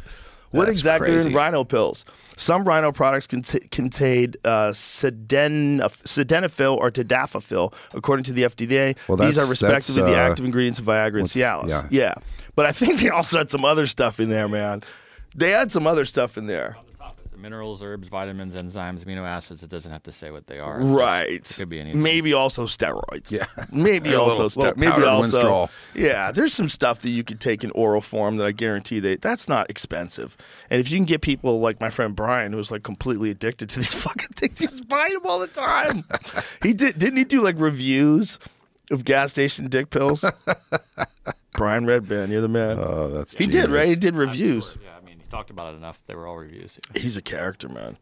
This is a dude who, uh, when Pepsi Spice got made, he developed a website called PepsiSpice.com because they didn't have the, the they didn't have the domain, so he bought the domain. So he bought Pepsi Spice and then documented him drinking Pepsi Spice all day long and horrible diseases happening to him. He's fucking his life's falling apart. He's losing weight. He was making it up. He just made up this fake blog about dying while drinking too much Pepsi Spice. really. Yeah, this is the dick dick pill guy. He's an he's a maniac. Did Pepsi ever go like, "Hey, I think uh, they did. I think they did, and I think like he backed you off. to our attorney." Yeah, I think they fucked up though in not getting the domain, and this guy had the domain. And then they're concerned: is this guy actually drinking 15 gallons of Pepsi Spice a day? Does he really? Is he having fucking cholera? Like, what's happening to this kid? But how did we get on this tangent? It was all about No, we uh. the UFC uh, allowing peptides. Oh yeah, And we got there from nuclear waste, and Yeah. we got there from uh, cold fusion. That's a pretty it's good. been a nice little run. yeah. Yeah, it's um, we're in a weird time in this country where where people are so divided that they don't even want to look at the actual truth of things. If they have like an ideological position on things, they just want to only hold on to that and never open their mind up to other people's perspectives. And it's also at a time where more people have access to information than ever before. So it's so easy to change your perspective today because there's so much information. You can, you can always get new information. And there seems to be a between both political parties a, a a feverish need for control that I don't ever recall. You know, you could watch the the debates between there's a there's a real funny funny one between Reagan and Mondale, and uh, and Reagan says at one point, you know, age he was seventy four maybe when he was running for reelection, um, and his age was an issue. Th- th- that might be an issue in this upcoming election. Um, That and be a spring chicken in this election. yeah, and and Reagan said, um, he said, "Listen, I, I'm not going to allow uh, age to be a, an issue in this debate. I will not hold my uh, my my the other candidates." Uh, Youth and inexperience against him. I mean, he just turned it into a joke. Yeah. But it was a joke, and Mondale laughed. I think they shook hands. It was a it was a civilized debate about what's the way to run this country. Um, that's pretty quick, right there. He did look pretty old back then. campaign. I am not going to exploit for political purposes my opponent's youth and inexperience. And what Mondale laughed. Yeah. What a better time back then. What a better time. These two guys are in a debate, and he's just like, "Oh, you got me. Good job." He just took it on the chin. Yeah. Like a man. How come they can't do that anymore? Look, If even the still fucking time, I guy. might add, Mr. Trewhitt, I might add that um, it was Seneca or it was Cicero, I don't know which, that said, if it was not for the elders correcting the mistakes of the young, there would be no state. Mr. President, I'd like to head for the fence and try to catch that one before it goes over, but, but I'll go on to another question. So it was a time when you really feel like, and forget political leanings, um, both of those guys, it seemed, uh, you know, they had different ideas about the way to get to the same place. Yeah. And I think we're in a very unique place right now where no one's even talking about where we're trying to go. This is really about thought and beliefs. No one's talking policies. I haven't heard anyone talk about various policies in four years. The, what we're talking about is, which by the way, when you when you're talking about what you can believe and what's this, and we're going to argue about arbitrary things that aren't arguable, really, um, and we keep our focus on that, and everyone's so impassioned about their position on some social issue uh, that we have no solution to. Uh, then you don't focus on a $34 trillion debt. You don't focus on the fact that we're so reduced in our in our position on the world stage. There was a there was a time when our our military and our political resolve was so aligned that nobody wanted to fuck with us. And we could sit there and, and say, hey guys, we're not going to have a war in Ukraine. We're just not going to do it. And they go, okay. You know, if you think about 9 11, and, and George W. Bush was not a very popular president at that moment in time. And, and people have forgotten that Al Gore and, and the Democratic Party, and I didn't vote for George W. Bush. Um, they they questioned, they contested that election. Then they said it was it was Yeah. rigged. They said it was this. They took it to the Supreme Court. It was we, we didn't have a president really for almost two months. Was that the dangling chads? Yeah, that was the hanging chads. Hanging chads. Um, and then cut to you know a, a year later, and uh, and and he's woefully unpopular. Uh, and then 9/11 happens, and he gave a speech, uh, the best speech of his of his entire uh, presidency, I thought, uh, that galvanized the nation. And I remember, and I lived in L.A. at the time when that happened, and uh, and everybody was they'd see a fireman or a policeman and they'd say, "Hey, thank you for your service. Like, let me buy you a cup of." Everybody in L.A. Yeah.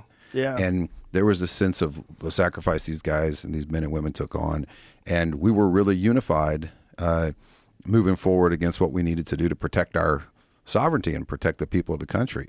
Then it got fucked up. And then it became about oil and became about a bunch of other things. But we- there was a time. That time was the best of us. That time, I remember driving to work, and I was driving down the street, and every fucking car had an American flag on it. yeah. My friend Jay London used to sell them.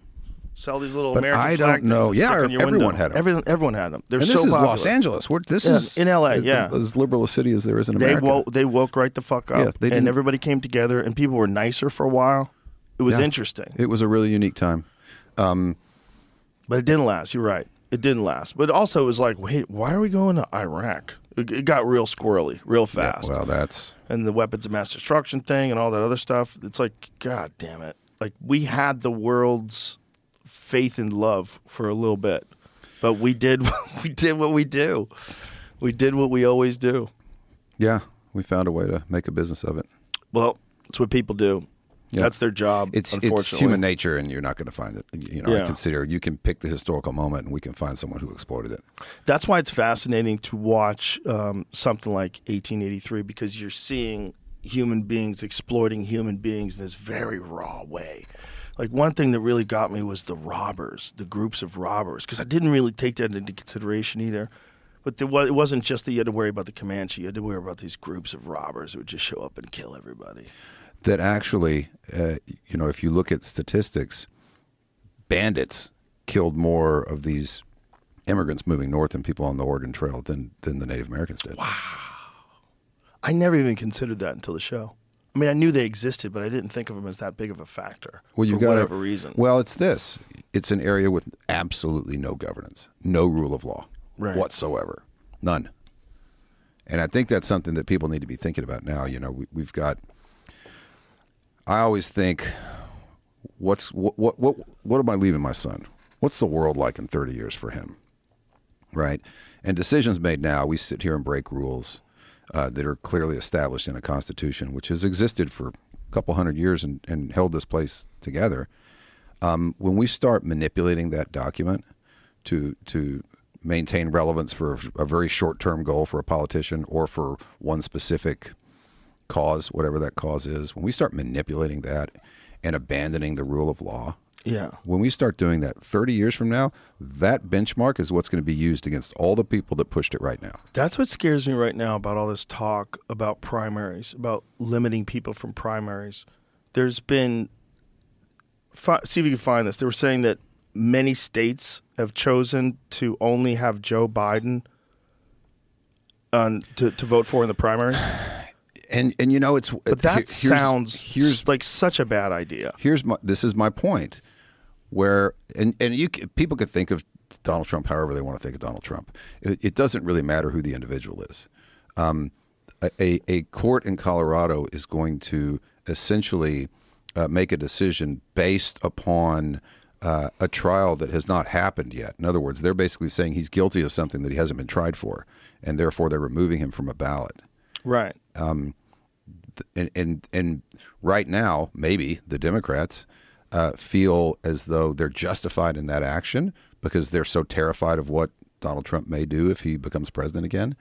Uh, but are they thinking about what's going to happen in 20 years or 30 years? Because this has now been established, and at some point, the Republicans will gain control. They will get a majority in the Senate again. We look through history; it just swings back and forth. It's gonna for eight years it's this, and eight years it's that. So another party will be in control, and that party can use all of these manipulations of rules to maintain control. And and that's when you start to have a dictatorship. At the Yeah. end of the day, regardless of who's left, right, doesn't make a difference. Exactly. And if you let that happen, Biden won't have challengers in North Carolina 2024 primary elections. State Democratic Party decides.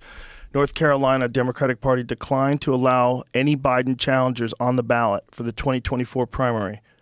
They made a similar effort in 2020, attempting to put only Donald Trump on the ballot that year. Both of those are terrible ideas. Both of those are terrible ideas. This is why. In order to get on the ballot, you need to have donors in the state and actively campaigning in the state. Neither of them have been here this cycle. Who are the other people? Dean Phillips and Marianne Williamson. How crazy is it? Who's Dean? Who the fuck are you, Dean? I never heard your voice. I never seen your face. Minnesota. Come on, let me see heard of. Dean. Imagine if Dean pulls it off. Maybe Dean's the man. I I don't even know. Isn't Marianne Williamson Look at him. like a self-help writer? That's Um, what it said right there. Yeah. she's a self-help writer. Self-help author Yeah. from California. uh, I want to think highly of everybody without prejudice. But if you tell me you're a self-help author from California, I autom- automatically go, what? kind of. That's like a mini She's mini. going to have to do a lot of counseling when she gets to DC. Yeah, I mean, she gonna self-help the world? Maybe she's maybe she's good. I don't know, but either one of them have almost no chance against Biden anyway, right? So No. why why are they limiting people's choice? You should never limit people's ability to choose. I mean, maybe those people can get on a debate stage and rock the world, and all of a sudden there's a big movement behind them. But that's supposed to be what it's about, kids.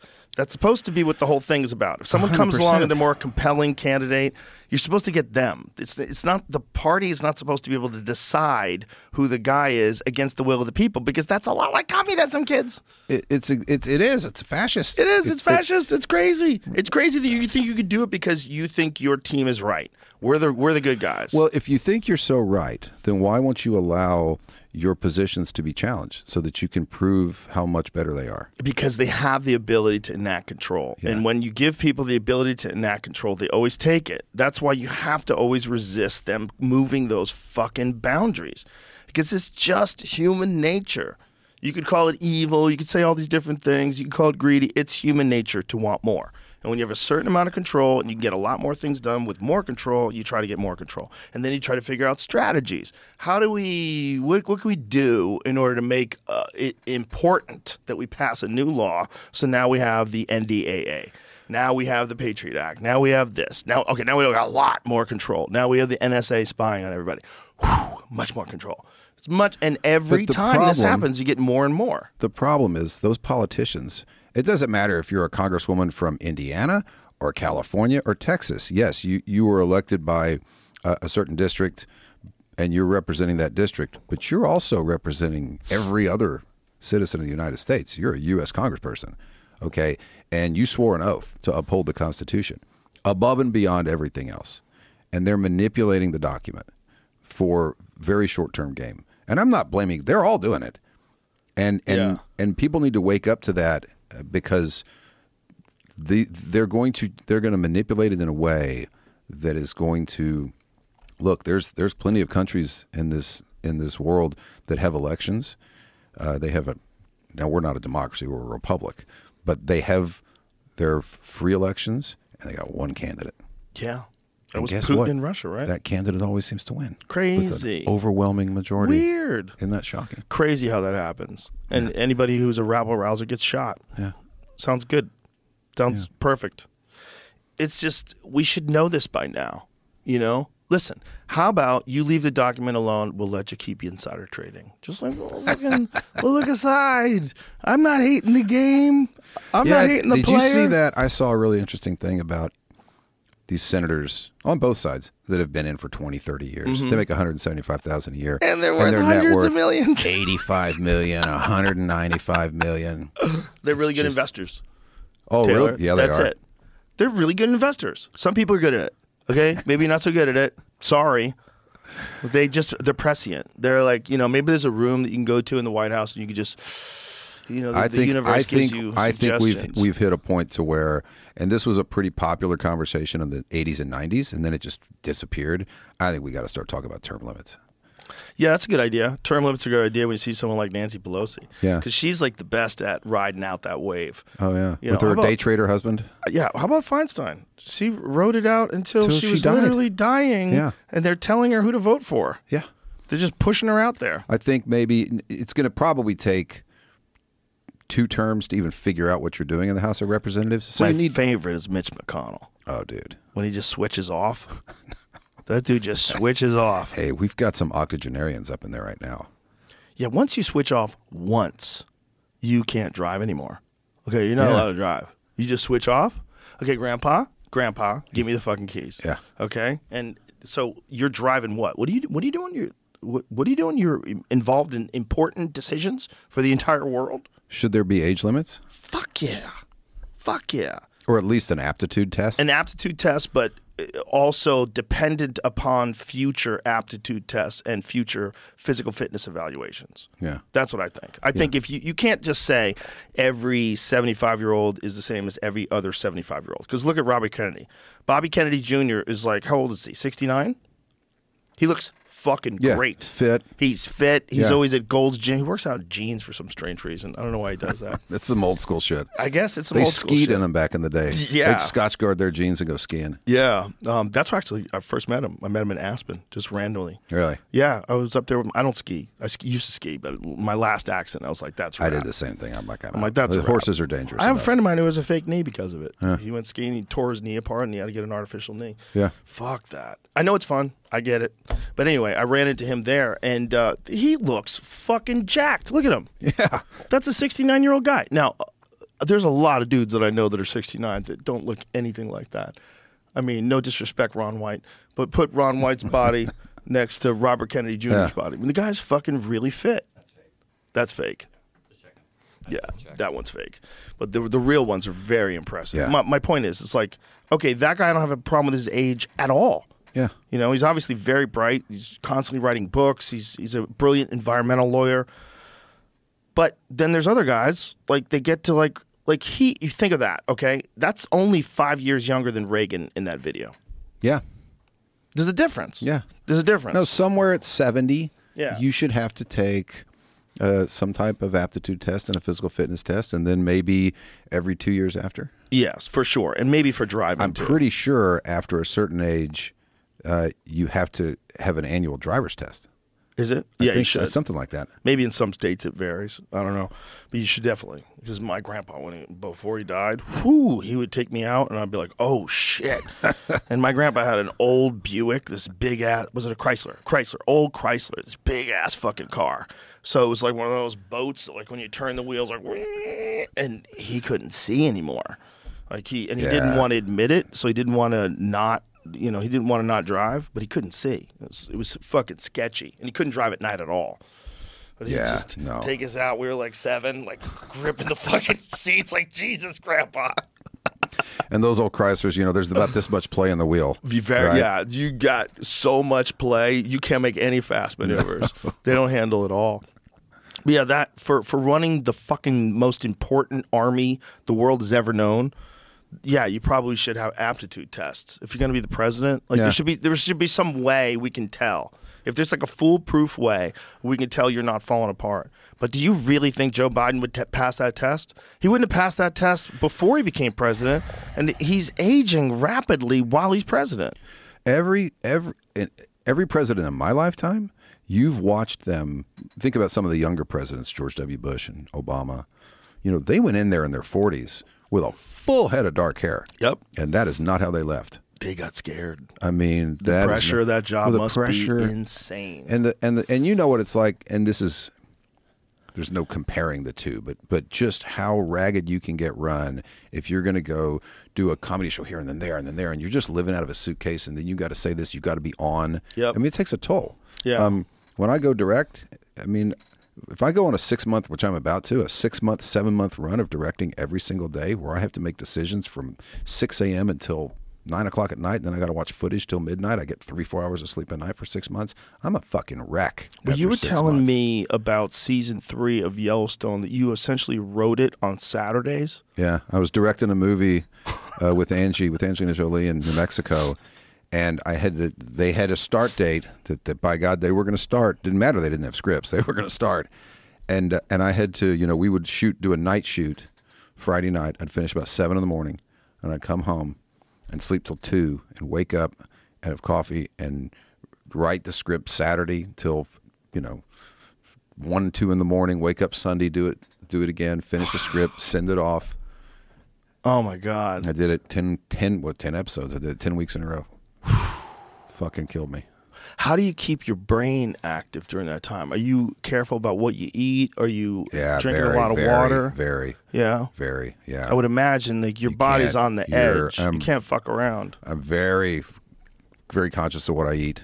You know, I try to be pretty conscious anyway, but I'm a freak when when we're directing. Do know, you take no- any nootropics or anything like that? So I take I take a big mix of different things. I take methyl factors. I take uh, I take NMN, um, and I'll do like a thymosin alpha, which is a which is a peptide that's an anti-inflammatory for your body. Um, and I'm and I'm just really rigid. I do a B12 shot every other day on set.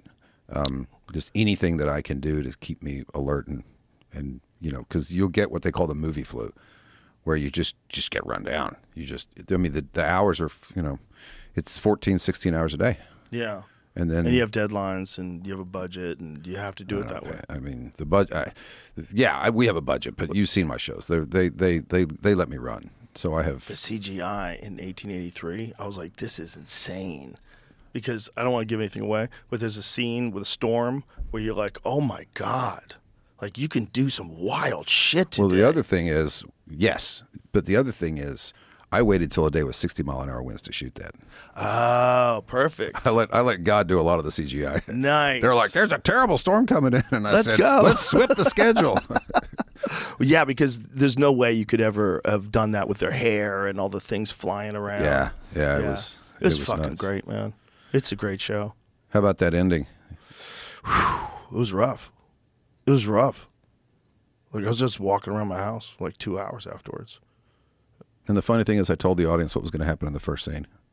Yeah, I know that was a wild thing you did. Yeah, that's it's like you're waiting for it throughout all the episodes. You know, there's only ten, so you're like, when? How does this go down? It it did it definitely added a layer of anticipation. It's brilliant, man. It really is. It's one of the best shows I've ever seen. And I shot seventy percent of it, eighty percent of it at the Four Sixes. How the fuck is Tim McGraw and Faith Hill so good? That's crazy, isn't it? Hey, How are they so good at acting? Did you? Well, let me tell you what. Every singer can act, just like every comedian can act. Dude, he's fucking incredible. Did you ever see him in uh, in Friday Night Lights, the movie? No, Oh, no. that film that, and I know Pete Berg came on uh, the show with you here. Pete was a, a big mentor of mine, um, and and that to me is a perfect sports film. It's fun. If you haven't seen that movie, you got to see that movie. It's Billy mm. Bob Thornton, and Tim McGraw plays this abusive dad in it, and it is. I mean, he's raw, but he is. He's the well runs deep with that guy. Mm. Well, you can tell in that movie, man, or in your show rather. He, he you just 100% buy that he is a stone cold killer. Yeah, and Faith, she hadn't acted before. We- Incredible. we were just hoping, Incredible. and she brought it. Incredible. Yeah. But also it has to help that they're a real life married couple. You know, there's like there's like Oh, real yeah. like you there's like layers of chemistry when they're on the set together. and and the subtext and Mm-hmm. the every yeah it was And the, the heavy moments, I don't want to give anything away, but some of the heavy heavy moments between the two of them, you're like, oh my god, imagine dealing with that. The fucking shit those people had to deal with. it's insanity It's heavy, dude. It's a heavy show, but it's really good. And I think it's a really important thing for people to be aware of. That that's a pretty. Ac- it's obviously fiction, but it's a pretty accurate representation of how it went down.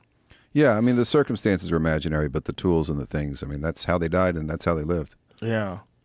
You know, um, when you look back at all the civilizations that have existed, that have risen and fallen, and you know, and the idea that that's happening to America now, like this is what's happened on this continent over the last 400 years is one of the most insane stories in all of history.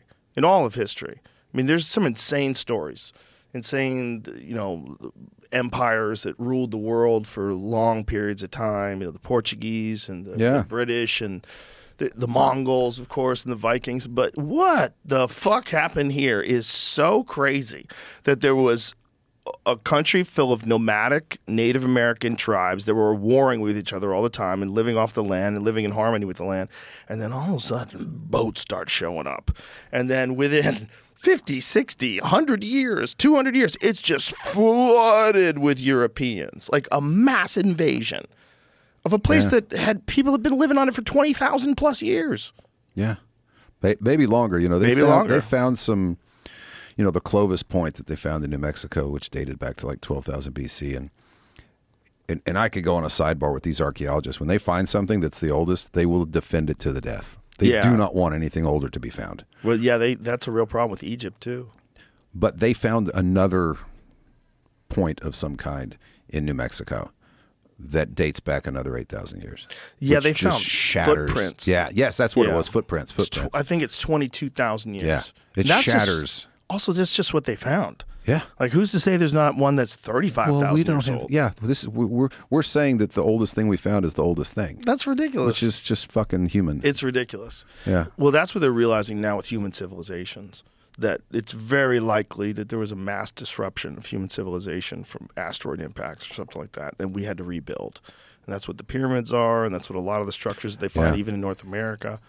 And you know, catastrophes do happen. And I know we don't want to believe it. It's just like the vegans don't want to believe they're causing any deaths when they buy their kale. yeah, it's kind of the same thing.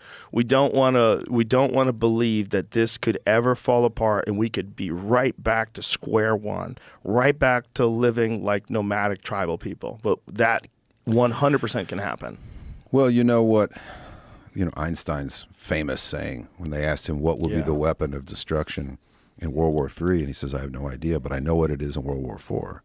And they said, "What is it?" And he goes, "Sticks." Yeah. It probably doesn't even have to be the war, though. That's No. the problem. The problem is we're in a fucking shooting gallery. We're spinning around in a shooting gallery of massive chunks of space debris that literally is the stuff that forms planets. Yeah, and it's everywhere. There's so much of it out there. There's hundreds of thousands of near Earth objects. And there's a whole asteroid belt. And if one of them collides with another one, and one of them's coming in from some other place, and it hits one and just Yep. sends it right towards us. yeah. And some of them are fucking huge. And when those things hit, that's a wrap, civilization. Yeah. Whatever people are left, good luck. Yeah. Good luck. You're going to live like barbarians for the next thousand, two thousand years before Yeah. people reinvent civilization again. Yeah.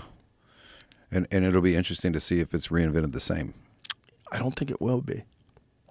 I think I think there's a certain amount of genetic memory in people. And I think even if something horrible happened and we had to start right now from scratch and rebuild civilization, I think I still think we would be better off than people who tried to do that 5,000 years ago or even 10,000 years ago.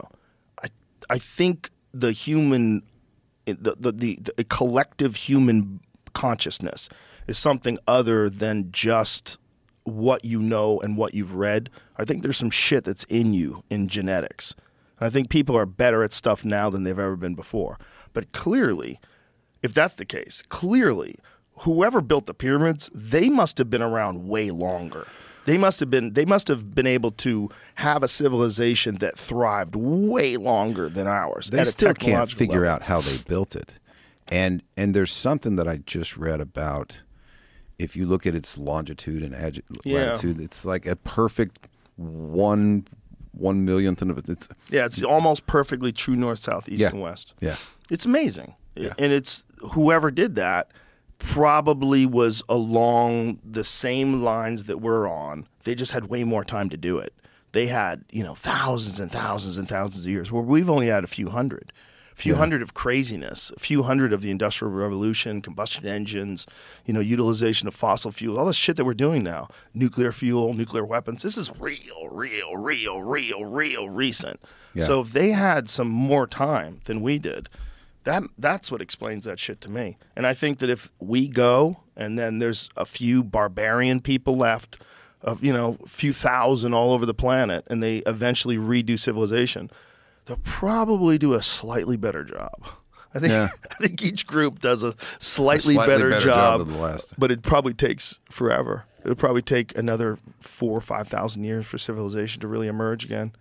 Are you familiar with the I'm fascinated with anthropology. Me too. like human anthropology and the fact that we now know that there were four different human species living on the planet at Yeah. the same fucking time. Yeah, At the same time. Yeah, maybe more. Yeah. If Tho- Homo those- erectus was still around too, you got the Denisovans, you got Neanderthal, you've got your Homo sapien, and then there was Mm-hmm. there was another off some Indonesian island. Yeah, the was- Homo yeah, flores, Yeah. floresiensis. I think Yeah. they- that's how you say it. Those little hobbit people. Yeah. yeah. They think there's still some of those alive, alive somewhere. There's a thing in um, some parts of the country they call them the orang pendek, And uh, they in jungles, people have reported seeing these little tiny people, little tiny hairy people, like you know, 30 years ago, 50 years ago, 100 years ago.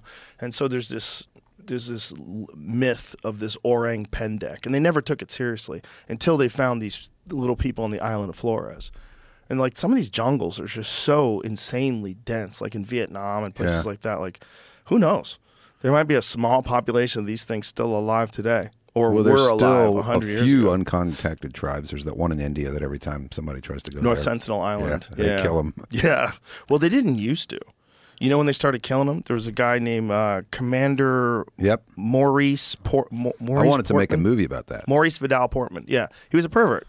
And he'd run around uh, fondling people and d- drawing pictures of them, making them dress up like Roman soldiers and talk about the size of their dicks. Did you know about that? Yeah, yeah, yeah. It's like this one had testicles the size of a sparrow's egg. Like he was doing science. He's a little pervert. And this guy, uh, he was responsible for uh, getting a bunch of them sick. And uh, a few people died. And they, they even kidnapped people and they tried to r- raise their kids somewhere else. I think they kidnapped some people but uh, that was a very hostile interaction with white people. So from then on, They were like, "Fuck like it." you see them, start killing them. They're gonna give you, you know, herpes, and They're throwing spears at helicopters. they're gonna make fun of your balls. like, like these. So that one guy, he, he just like did, you know, air quotes science, just traveled around to all these islands and f- fucking with these people. Yeah, and now they were like, ah, Yeah, that's now all. they'll fucking kill you. They will fucking kill you. They kill everybody. You can't even get out of the boat. They're already shooting arrows in your direction. Now they have metal too, because they took one of the um, uh, boats that got stranded there. They had to rescue these uh, people that were stuck on this boat because the uh, North Sentinel people were coming for them in the boat, and they literally had to rescue them in time. But they got onto the boat, and then the next time they saw them, they noticed that they had metal uh, weapons.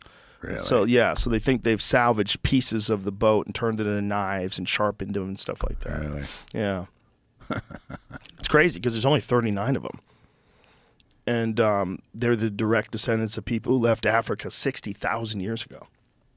and crazy. because there's such a small number of them on this island the size of Manhattan, they just never passed like how humans were 100,000 years ago or whatever it was, 60,000 years ago. They're they're exactly that they live exactly the way people lived back then, which is really wild to see. You know, uncontacted tribes, man. That is that's one of the weirdest windows into the variability who we who we are. yeah, who we are, but also the variability that you can have people that are driving around electric cars talking on cell phones, and at the same time, some guy is sneaking up on a monkey in the jungle with a bow and arrow with a poison tip on it, and you know, and, and his family's been doing it that way forever, Yeah. forever, Yeah. and they're both happening at the same time. You know, that's kind of the wildest part of the story of the people coming to America is that the Native American people lived in this, like one of the things that's really the, the way was so appealing. The one of the things that's so interesting about the reports from back then was that people that had left modern air quote Western civilization and moved in with Indians and started living in Indian cultures, they never wanted to go back. Yeah. But whenever they took people from, like when it was uh, Cynthia Ann Parker, when they kidnapped her when she was nine, and then they rescued her when she was a woman, she wanted to go back. She escaped twice. Yeah, she's like, I don't want to be. This life sucks. Yeah. Like that's the life. Like the living in the tent and fucking chasing the buffalo, that's the life. Everybody said that. Nobody wanted to go the other way. Yeah. There wasn't people that were dying to like get educated and fucking be forced into, you know, jobs. Well, Quanah, who was who was extremely smart, as as the as the last chief of, of the Comanche Nation, and then when he finally when he finally went to the reservation in Oklahoma and they said, "Okay, here you are," he was smart enough and astute enough to uh, to make a business of it. And you know, there was a few ranchers, Sam Burk Burnett, who founded the Four Sixes, and W. T. Waggoner, and um, Charles Goodnight, who needed somewhere to graze their cattle uh, because that part of West Texas was having a terrible drought. Oklahoma had a lot of good grass, and they went up and talked to Quanah and said, "Hey, could we, you know, graze our cattle here? We'll pay you." And he's like, "You'll pay us? Yeah, we'll pay you. All right, yeah, I'll do that." And um, so it became a it became a great, you know, partnership that they had, and did that for years. Uh, really until Congress got wind of it, and they're like, ah, "We don't, we don't need those Indian people making money. That's not. We should outlaw that," which they tried to do. And then uh, Burk Burnett, they reached out to Teddy Roosevelt and had him come out, and he hunted uh, wolves on the uh, on the Comanche Reservation, and then down at the Four Sixes as well. And uh, and they convinced him that he got a two year stay before they finally outlawed it. Um, Wow. but in that time, uh, Quanah needed a house because he had so many people coming to dignitaries and governors and Teddy, and no one would obviously give him a loan. So, uh, Goodnight and and Burnett gave Quanah the money to build the Star House where he where he lived and housed people. And and in his bedroom, they call it the Star House because he painted the ceiling with stars. And He would sleep on the floor, not in the bed, and stare up at the ceilings on his the, the, the stars on the ceiling. Wow. Well, I think until people have actually spent a night camping, looking up at the stars where there's no light pollution at all, they don't understand it. They don't know the appeal. It's an amazing experience. It's like one of the coolest things you could ever see in your life, and you're denied it. You're denied it because of advanced technology that allows us to light the streets. Yeah. We lit, lit the streets, but we cut off the majesty of the heavens because it, it, it humbles you in a way and it grounds you in a way that's soothing. And I think that's part of the reason why a lot of people, there's a lot of reasons why people have anxiety, but I, I, I definitely think that a factor is we're disconnected from the universe. We're disconnected from all the things that our ancestors saw. When they would go to bed at night and they'd look up, they'd be like, wow. Like before you went to bed, what you saw was wow. Yeah. Like, look at that. Well, think Look about I, you've been to New York. Yeah. I lived there for I don't know six months, and and in that time, one day it hit me that I hadn't seen a star, and my feet hadn't touched anything but concrete for six months, and I and I, I thought I can't I can't live like this. That's not good for you. But there's people who have lived their entire lives like that. Oh yeah, there's people. My friend Ari loves it.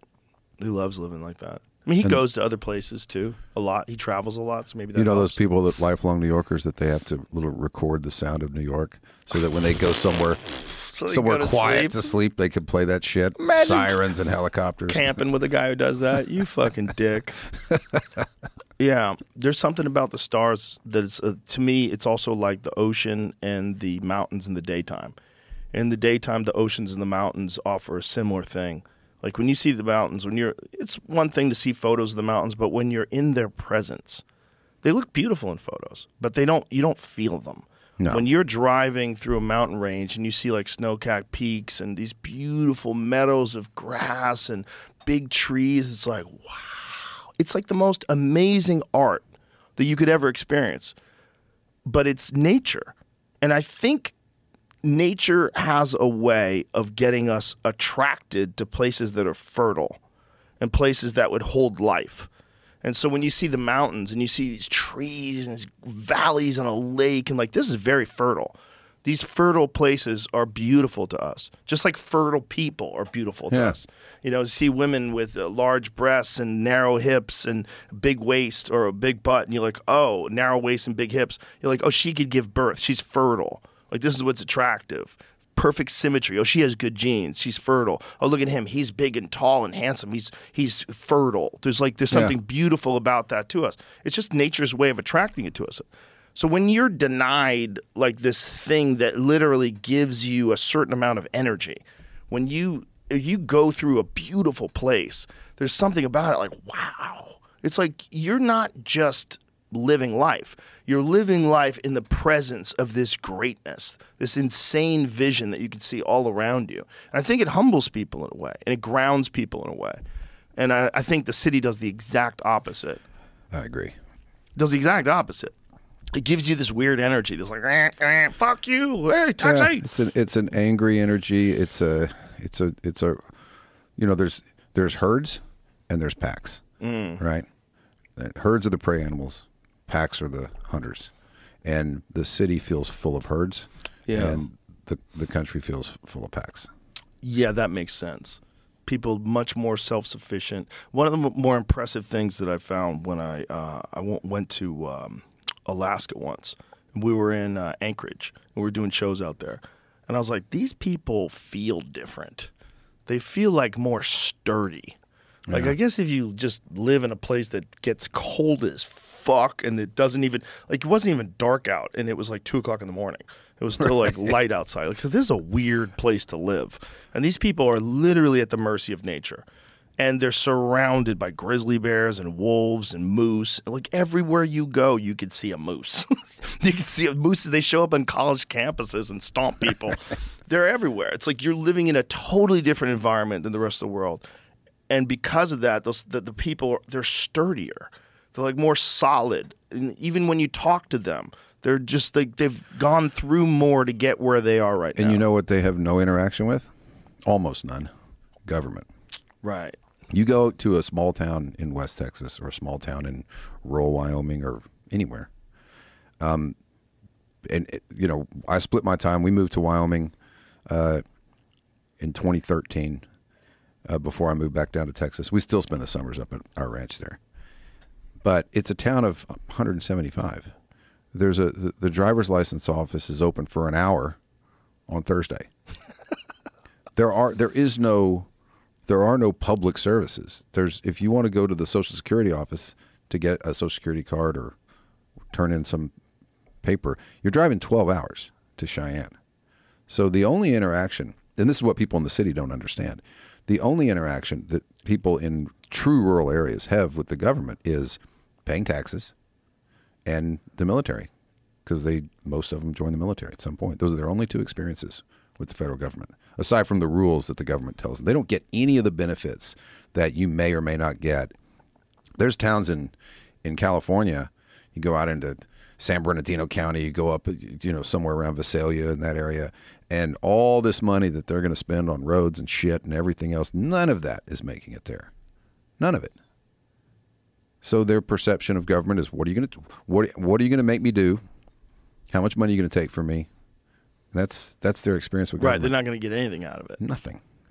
That's a wild thing to think. Yeah.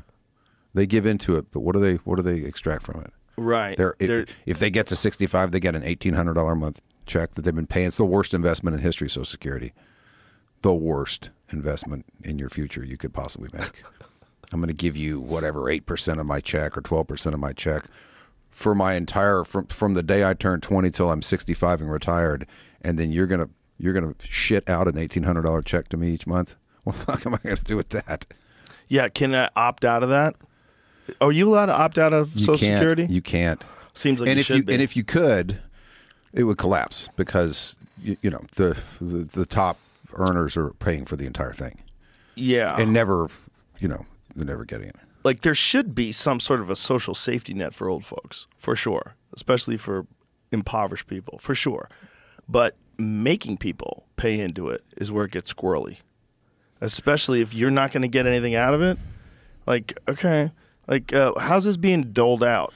Like Well, well, at least if you're going to collect that money, if you did the same thing, if you took the same money and you put it into, and I'm not a big, I'm not a big 401k IRA guy, but if you did, and you took that same money and invested in just the just the, the major indexes, you know, you would take that money and multiply it 10 to 20 fold.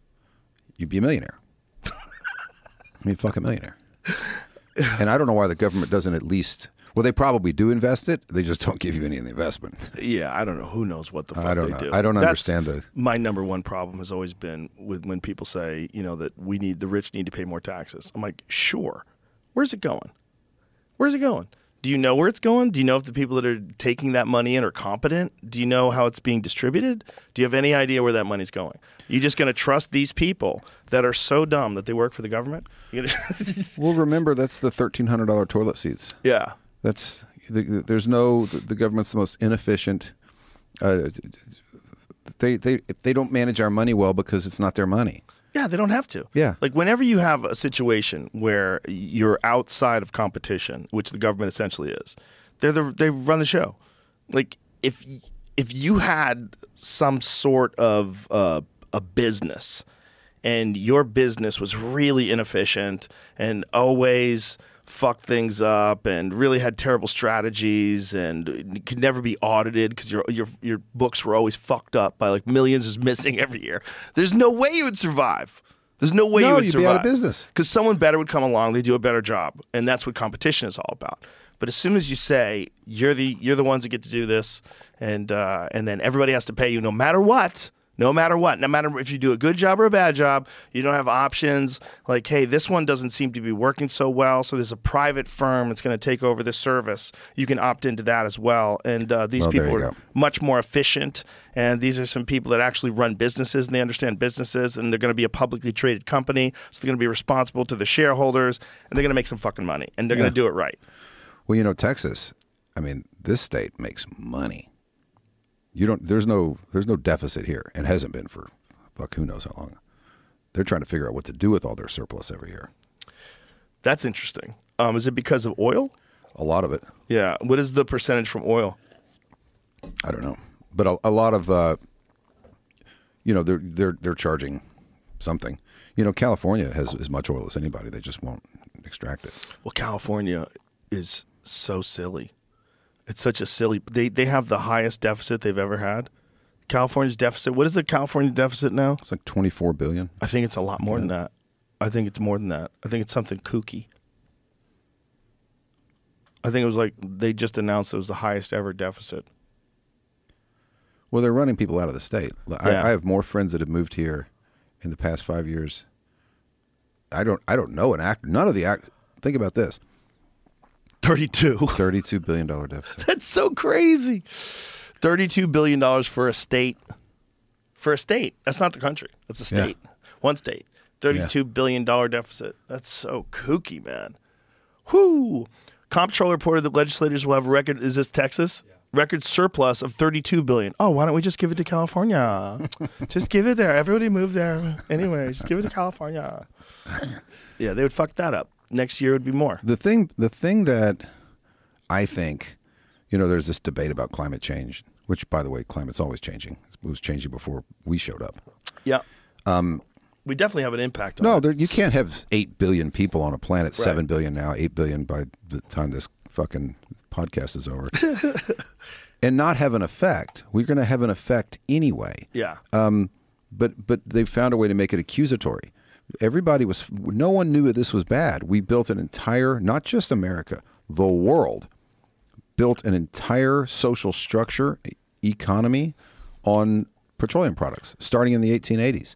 And you can't just shut that off. You can, uh, but but the collapse, the, the amount of death that would happen, starvation, economic collapse.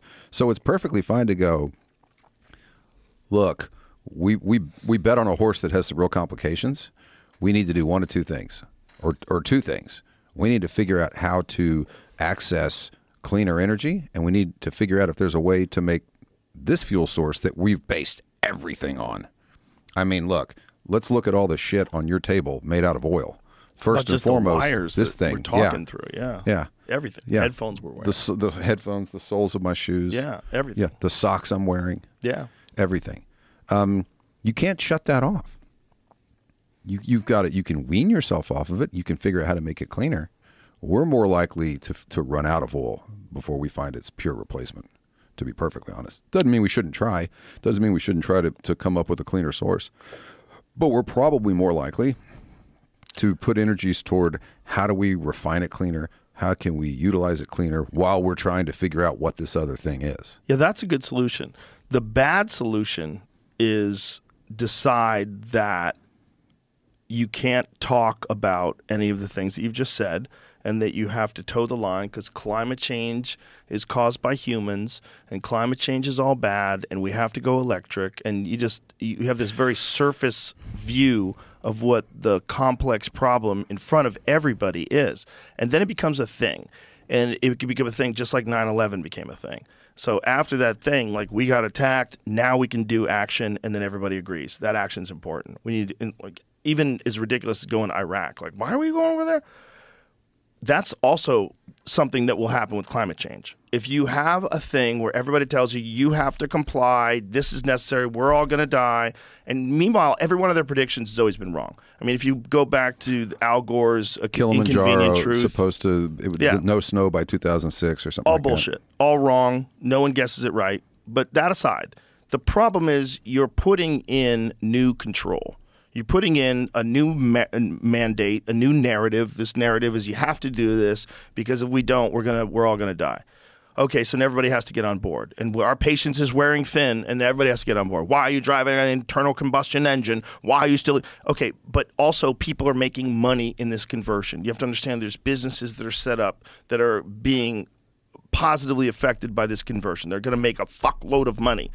And those are the ones that are going to influence people to pass legislation that mandates things and make sure that we have only electric cars by 2035. But how are we going to propel those electric cars? Well, how's the, how about what's where are you getting all the fucking conflict minerals?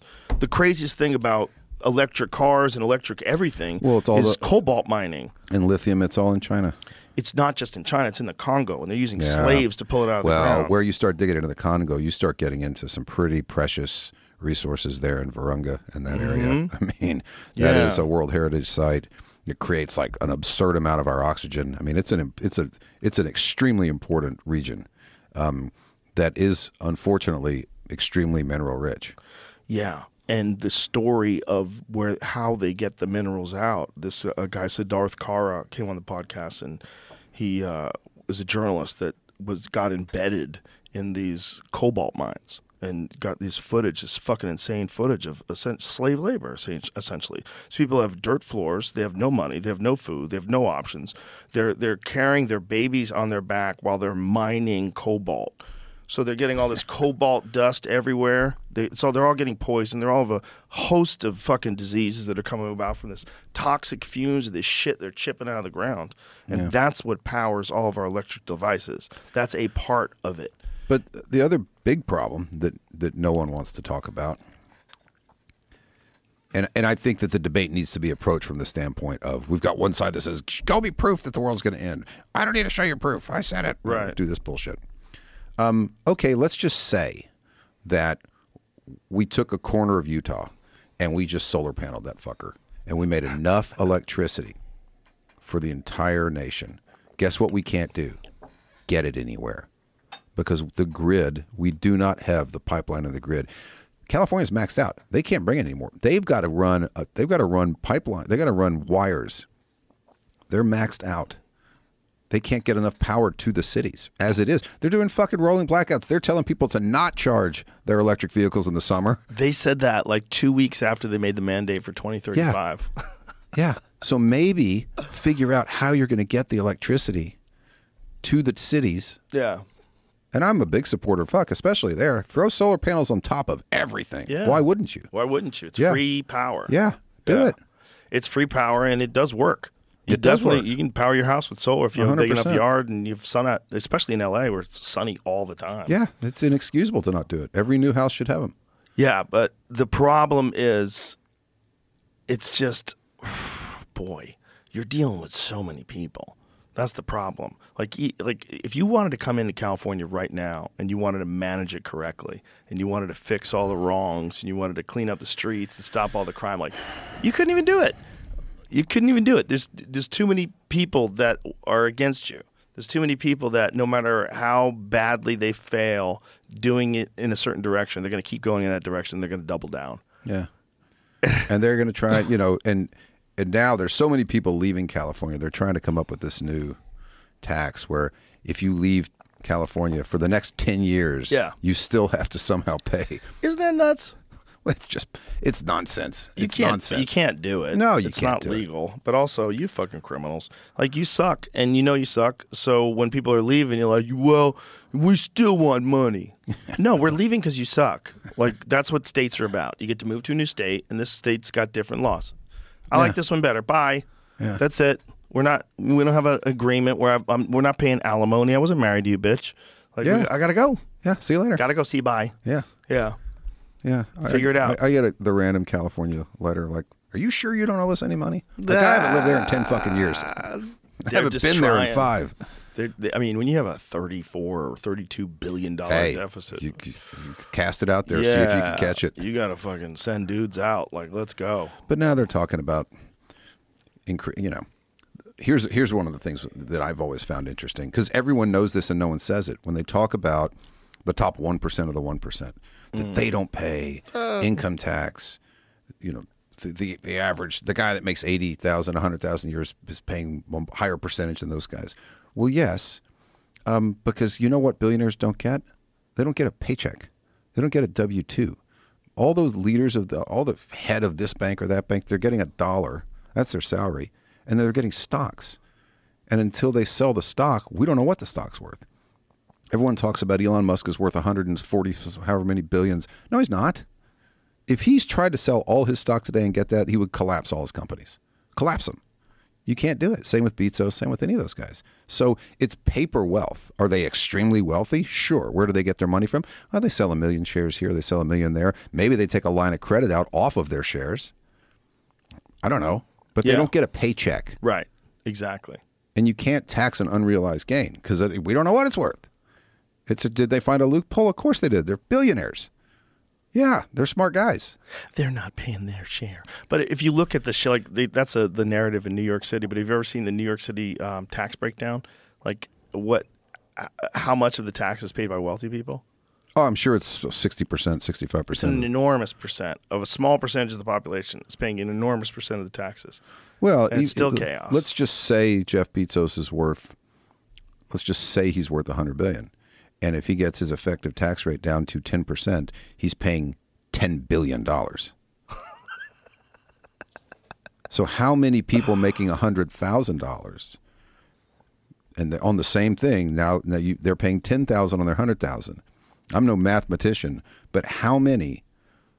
10,000 times what equals 10 billion? 10,000, so 100,000, million, million, Isn't it ten thousand times a million something like that. Yeah. or a hundred million? What is that? It'd be 10,000 times, it'd be 10,000 times a 10 million. 100 millions would Yeah. be a billion. Okay. ten times a hundred million. All right. That's a lot of money, kids. So it takes 100 million people to make the same amount of taxes. Yeah. And also, if their stock drops, like if they they pay that much in stock and then the stock drops the next year, like what are you going to do then? And now now they have to pay less, but now they have even less. Yeah, but they can't. They can't even sell it all. He couldn't sell. Bezos could not sell Right. twenty percent of his of his holdings without dramatically negatively affecting the stock price. right. So if he sold the, I don't know what it what it's trading at, but let's say it's trading at let's keep it round numbers, hundred dollars. Okay, if he sold his first million shares at hundred, he's selling his next at ninety. He's selling his next at eighty, and then there's a then it's on fucking MSNBC, and now it's worth thirty. Yeah. And then SEC calls and goes, ah, "Stop trading! Something's happening." Yeah, I'm trying to sell my shit. So it, it's it's mythical numbers. It's it is weird. It's weird when you think about it that way. Yeah. So that's why they're not paying taxes on all that money, kids. because it's not money yet. Yeah. Yeah, people don't like to hear that. It's the they truth. like to hear that the problem is with the wealthy people aren't paying enough. They don't want to hear it's incompetent bureaucrats. You have a fucking gigantic machine that is very inefficient that's running this country that does not want to ever give up that position. Yeah. And they want your money. They Yeah. want a percentage of your money. If you don't give it to them, they're going to come after you like gangsters. They're going to lock you and put you in a cage. yeah. And if you owe them money, it's not good enough to pay that money back. Now you have to be punished because you owed that money. Yeah. It's the only kind of debt that you really get like fucking for sure locked up in a cage for. Yeah. And I look, I, I spent way more of my life being broke than having money. And and I do get a paycheck. And Uncle Sam takes a massive chunk of it. It they take a chunk. they take a chunk. It's interesting. It's a lot of money. But I wouldn't mind if I thought they were doing a great job. I wouldn't either. I wouldn't mind. I If wouldn't one, mind if, the, one the machine thing they had well. did, one, just one thing worked. Yeah. Just one. Let one of them work. Let one of these programs work. Yeah. But this is a narrative that kids get when they're in college and they get introduced to Marxism. The, the narrative is that, you know, it just hasn't been done correctly and that in, in an equal and just society, you wouldn't have such disparity of income. And I understand that this capitalism thing that we're running is not perfect. It's not perfect, but it's the best system that we've ever seen. And the thing about what everyone's saying when it comes to equality of income, you need to take into consideration equality of effort, equality of focus. Sure, there's people that have become wealthy doing shady things and ripping people off and finding legal loopholes to s- extract money, for sure. No ifs, ands, or buts about it. But also, people have put in insane amounts of work and focus and dedication to whatever the fuck it is and become way better at it than other people and gotten very successful too. And their businesses have blown up and now they sell you know x amount of units at Walmart and this and that. But what the fuck did that guy have to do to do that? And are you willing to do that? You probably aren't. So there's a competition going on. And that guy's way ahead in the regular competition, not the stealing competition, not the taking advantage of people. He's way ahead. And that guy has been an insane worker for 30 years. Yeah. So if you come along and say that guy needs to pay his share, and this is the reason why the world's all fucked, well, no, you have a juvenile perspective part of the reason why the world's all fucked is that there are people out there that only deal in numbers. And they're just throwing numbers around and betting on this and betting on that. And they're all doing coke and they're fucking going crazy and flying around in jets and everybody wants the newest watch. That, those people are real too. For sure. But there's also a lot of people that are doing the same thing you're trying to do. They just did it better and they did it for longer. And now they're 70 and they're worth a billion dollars or whatever the fuck they're worth. And he's not the evil of the world. That's just called success. Yeah. Now, there are definitely people that are manipulating the system. 100%. And if we if we decided to become a communist party tomorrow, those same thieves will be the leaders of the communist party. Yeah. They will find their way. Uh-huh. And then 100%. they'll be just as fucking rich. A hundred percent. But the- hundred percent. But the guy that goes and takes the idea and builds the business and Yeah. If you have communism, you're not going to get rid of psychopaths. You're not going to get rid of sociopaths. Or- or just They're just going to integrate into the opportunists. They're just going to integrate into that system. I mean, how much does that drive us nuts about politicians if we think that a politician's full of shit? It's like, oh, you're fucking bullshitting. You're bullshitting to get to that spot. And then when you get to that spot, you're going to benefit from it. So you're just playing the world. You're playing us off. And that drives everybody nuts. And it should, because that's the problem. The problem is not the system that's in place. The problem is who exploits the system. Who fucking wants to be president? oh god, Who you, wants that job? I mean, you know what? You know, one of the things you said to me that I really liked when we were on the phone. You were like, "I'm trying to be less famous. Like, I don't want to do your show to get famous. Yeah, like no, that I- just is the last fucking thing I want. No. Like, good. That's a so healthy way to, look the at it. The only reason to want the job because it is so unpleasant. It's so unpleasant. It is is either a for the most part, um, you crave power that much, Yeah. or b you you crave fame that much. Yeah. You'd be the most famous, most powerful person on the planet. Yeah. Essentially, if you're the president of the United States. because there's some really really smart good thoughtful people that care a lot about the country on both sides of the aisle Yeah. and none of them are running for these offices They don't want to wade through that shit to get to that spot.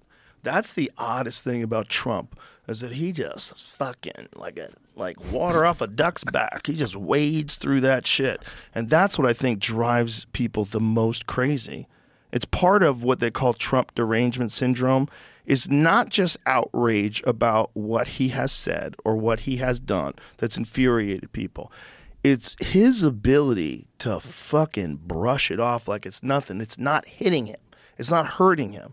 They want to hurt him. So then you're seeing these lawsuits now. Now, now you're seeing, you know, these uh, these crimes that he's being accused of. Now you're seeing all this shit that's going down. Like Rudy Giuliani just gets hit with a hundred and forty nine million dollar lawsuit uh, with these uh, two ladies.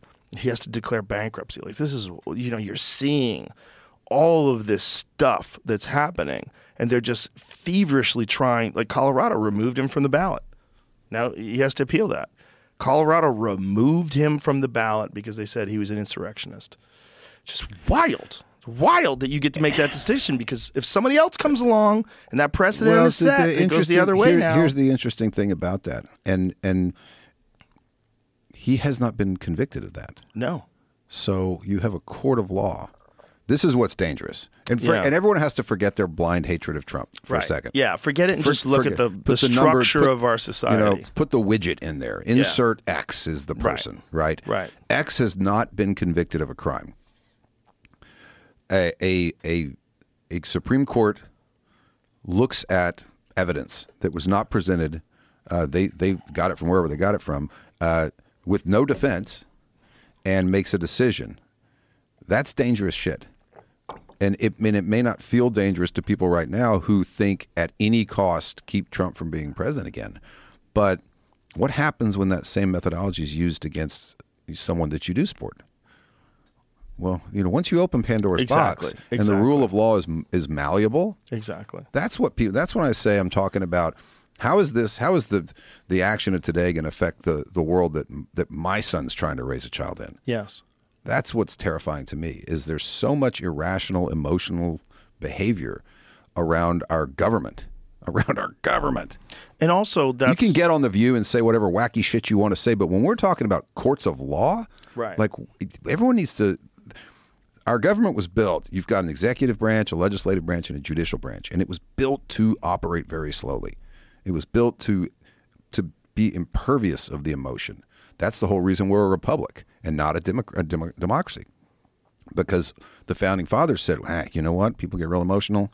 Uh, if they can just vote on anything, and, and you could look at California as an example because it only takes like 20,000 signatures to get something on a ballot, which is how they've passed some feel good emotional laws that have actually had some real adverse effects on that state yeah.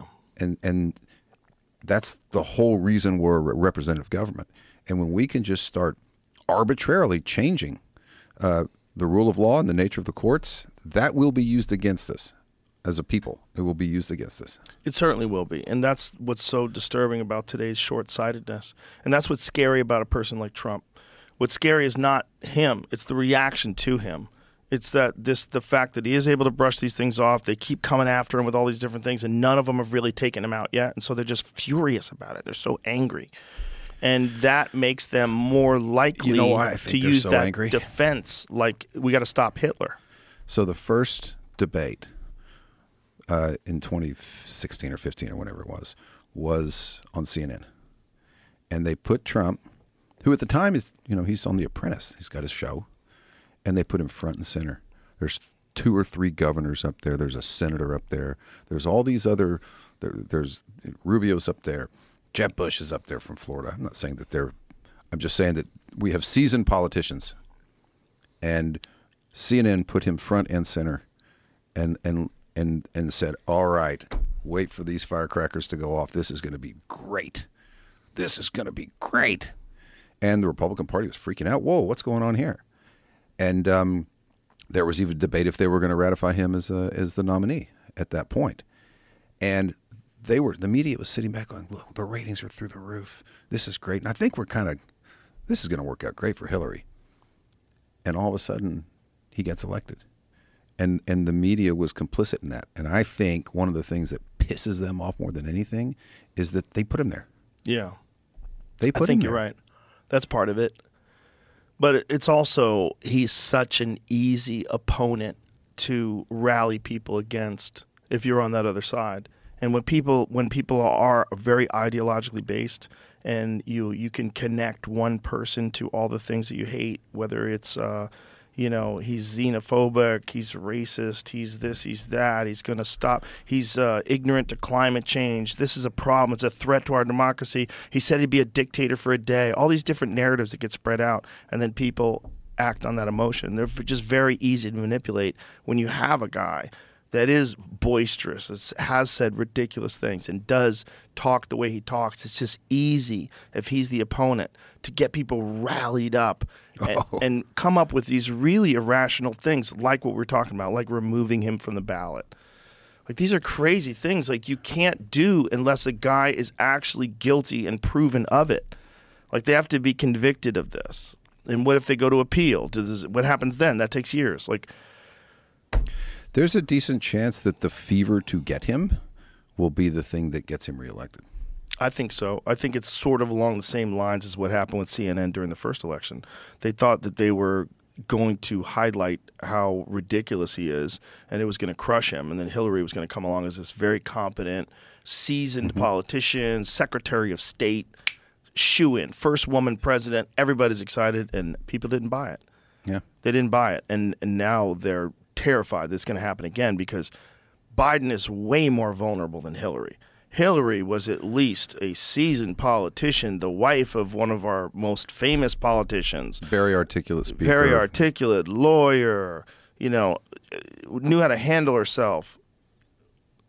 And Biden is barely there. Like he can't debate Trump. It's not even possible anymore. It can't happen anymore. We all know it can't happen. It barely happened in 2020, but the, the idea of that happening again in 2024, no one believes that. No one believes that. We're in a spot. I mean, we're in a we're in a crazy spot. And then Bobby Kennedy drops out of the Democrats, and now he's an independent. And you're like, okay, well, that's not that's not ideal. Like ideal was they primary him and Kennedy wins, but then there's all this. There's there's different people that don't want that primary to take place. And so he makes this decision to become independent. I think they were going to try to block him from primaries in some way. One of the things that's that, and it's been trending this way since the '80s. You know, the primary system is where is where this the wheels really start to fall off, because the primaries are controlled by the extremes of the base, Right. and and the they, registered voters is, of the Democratic and, Republican and- Party. and and the more vitriolic it gets, the more it pushes both sides further. Yeah. and and so the further we go to the extreme, that is going to be the choice. Um, Man, I really think Bobby Kennedy could have won. I think if he beat if he won in the primary and then it's him against Trump, I think there's a lot of people that would have voted for Bobby Kennedy. I don't know if it'd be enough to to make him elected, but I think that would be a viable candidate. And I don't know enough about him. I've seen him. I've seen him speak some. I think I saw him on your podcast, and Yeah. he seems like an articulate guy. Um, I don't know enough about him, but Well, he was an environmental lawyer forever. I mean, he's one of the main reasons why the Hudson River got cleaned up, holding um, corporations accountable for environmental pollution. That was what he did for the, the longest part before all this vaccine stuff. That was his big thing. That was his big quest, and just incredibly knowledgeable guy. Like when when you talk to him, I mean, not perfect. He's a human being, but like a viable candidate, like a guy who like would I think make a great leader. But they didn't want him. They don't. That, that's I, I felt the same way when Tulsi Gabbard was running. I'm like, okay, you got everything you want here. You got a, a brilliant woman who's uh, a, a veteran, was deployed overseas twice in medical units, like put together people that got blown up. Um, congresswoman for eight years, articulate from Hawaii, woman of color. You got everything. You got everything you want there, but you don't want her. Why? Because you can't control her. Because she's independent and she has like these rock solid moral values, and she's not playing ball. She's not playing ball. You don't like it, and so this best case scenario that you had that you've always said you've been looking for, now you're ignoring that one. Well, what, like what are you doing? What are you doing? You're you're playing a weird game. You're controlling what the people get to choose on. You're not just controlling once you get into office. You're controlling what do people get to choose who gets into office, and that's what fuels conspiracy theories about the Illuminati and the people that are secretly controlling the straight. If you don't, you wonder why all those shows are so popular and all those Reddit conspiracy threads are so popular. They're so popular because it's obvious people are conspiring. We're not fucking stupid. We're not stupid like that that's the whole point of the Bernie Sanders thing. Bernie Sanders, the Democratic Party was trying to keep him from fucking ruining the primaries with Hit- with Hillary. Yeah. And they conspired. They they worked together to keep that guy out because they didn't think he was going to play ball, and he probably wouldn't have. no, It's a weird thing that people find these justifications and rationalizations for doing something that's completely opposite of the structure that was put in place by the founding fathers to prevent tyranny. They put this stuff in place. They made it. They set up in a very specific way that there was all these checks and balances. So it was insanely difficult for someone to become a tyrant. yeah, but but we we have the landscape now that's Yeah. being laid out that's ripe for one. Well, that's what makes it so dangerous about social media today. And that's what makes it so dangerous about having a guy like Trump who is either loved or hated. That's it. It's either one or the other. Yeah, there's not a lot in between. There's not a lot of people that are like, eh, he's all right. Just like you either love that guy or you hate that guy. And as a, an enemy, as like a force that you could root against, you know, that's it's a natural inclination for. Look, I went to a fucking high school football game the other day, and it was Houston playing against Austin. Great game, incredible how good these guys are in high school. Oh, oh, well, here, incredible yeah. game, incredible game. In Texas, football is a fucking religion. It was amazing. But it, my point is, when you go to this thing, everybody is angry at the people from Houston. And the people from Houston are angry at the people from Austin. They're like, bullshit, but that fucking call sucks. This ref sucks. They're so- These are your fucking state. This is your fellow people. They live two hours away. You can drive for two hours. You can go visit them. What the fuck? We're so tribal that we're tribal even inside our state with fucking kids playing football. And it's and I think a lot of it's this fucking hundred sorry. percent. A hundred percent. Yeah, it gives equal voice to someone who you would never care what phones their opinion is. and social media. Yeah. Yeah, That's why I don't do it. That's why I'm not on that shit. Good for you. Yeah, I, I wonder if I would do it if I wasn't, if I didn't use it for my business. I, I'm still find I find value in it. There's there's definitely some value in being exposed to interesting things. I'm exposed to a lot of interesting things, but it's a, you got to be real careful with that trickle. You got to be real tr- careful about how much you turn that spigot on because it's really it could really fucking flood your house. There's a lot of people living in the garage apartment over mama's house that have nothing to do yeah. but sit here and fucking troll. and it just and troll and just even just waste your time Yeah. scrolling through things. Forget about the negative aspects of it, people doing negative things, but just wasting your fucking time. You got to be careful because you you you could like look at girls doing squats for like four hours, and you go, "Where did the time go? I didn't get anything done." and it's also dividing us and it's it's creating these uh, bubbles these echo chambers where people get in and i find them all the time online i'll find someone saying something ridiculous like there was some um, post where this lady in canada she just did a a press conference like a couple days ago where she's doing this press conference telling everybody to get vaccinated and wearing a mask at a press conference and I'm like, Canada has a fucking time machine. They just brought us back to 2020. Like this lady was on t- recommending for kids that they get vaccinated with a mask on. You know what? On camera. You know what's fascinating to me? We, we this whole this whole vaccine thing is one of the most fascinating things I've ever sat back and witnessed. Yeah. That again comes back to that rule of law and you know right of privacy, Mhm. right of you know independent decisions about your body, all these things that are, and yet we start. If you don't get vaccinated, people are getting kicked out. They were losing their jobs Yeah. and and and then it turns out, oh whoops, um, it doesn't prevent you from getting it. It doesn't prevent you from transmitting it. Hmm. And it might have a host of side effects. Whoops. And, and then it's just kind of like went away. And, and every Yeah. now and then you'll see a commercial, get your booster. But all the all the you're losing your job. You're you know they were vilifying people. They were vilifying people. And in Canada, at least, they're trying to bring it back. I just, I can't. it watching a- that video was like bananas. To see this lady giving Orwellian a, is what she's it not, is. But she's wearing a mask, and there's no one near her. She's in front of a, a podium. She's wearing a mask. I, I was saying it earlier. I I'll, I see people driving by themselves. Yeah, wearing a mask. Yeah, it's an anxiety thing. It's uh, there's it's a mental illness thing as well. It's also a delusional thing because it doesn't. If you look at it scientifically, it doesn't work. It's just it doesn't work. You know, like right those cloth masks that people wear, those like little surgical masks. Those don't, they just don't do jack. Well, they shit. told they told us they didn't work for the first six weeks or eight weeks of the deal. Yeah. Fauci stood up there and said, "Hey, it doesn't work. In fact, you're more likely Yeah. to get it if you wear a mask because you don't know how to wear a mask." Which kind of sounded like bullshit to me, but that's what he said.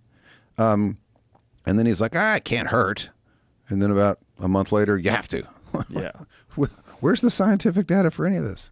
I don't know what happened there. Maybe Nancy Pelosi had some mask stock. Maybe they all did.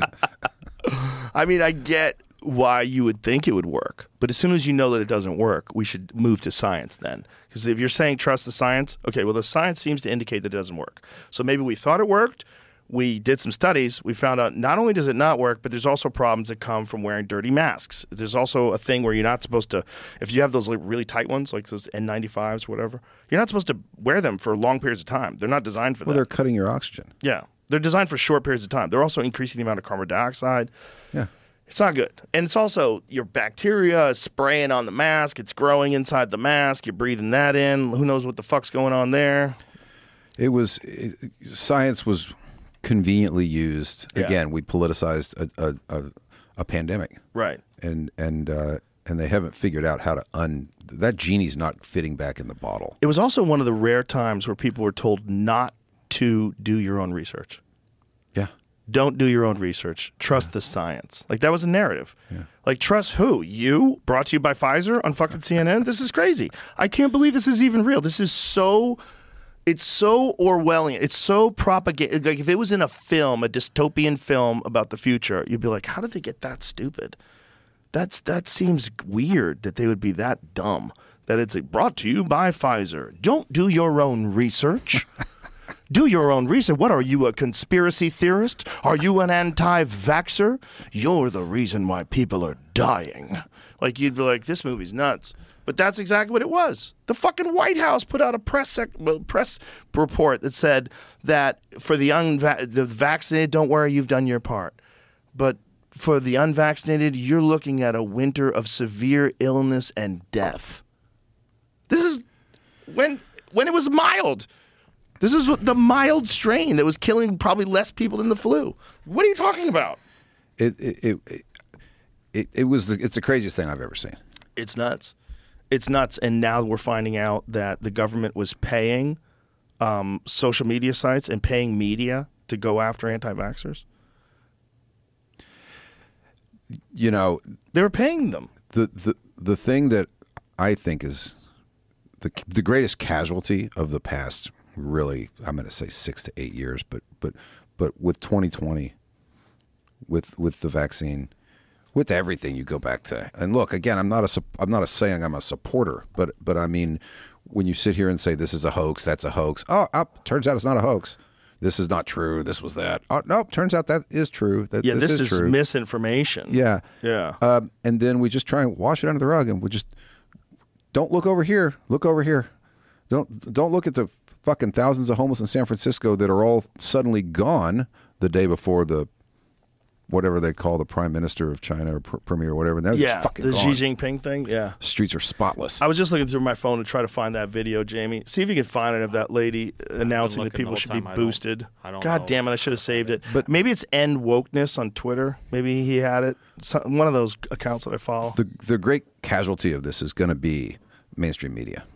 They're going to Yeah. they're going to lose because as soon as you lose trust in a news source, it, it becomes not a news source unless uh, it's telling you what you want to hear.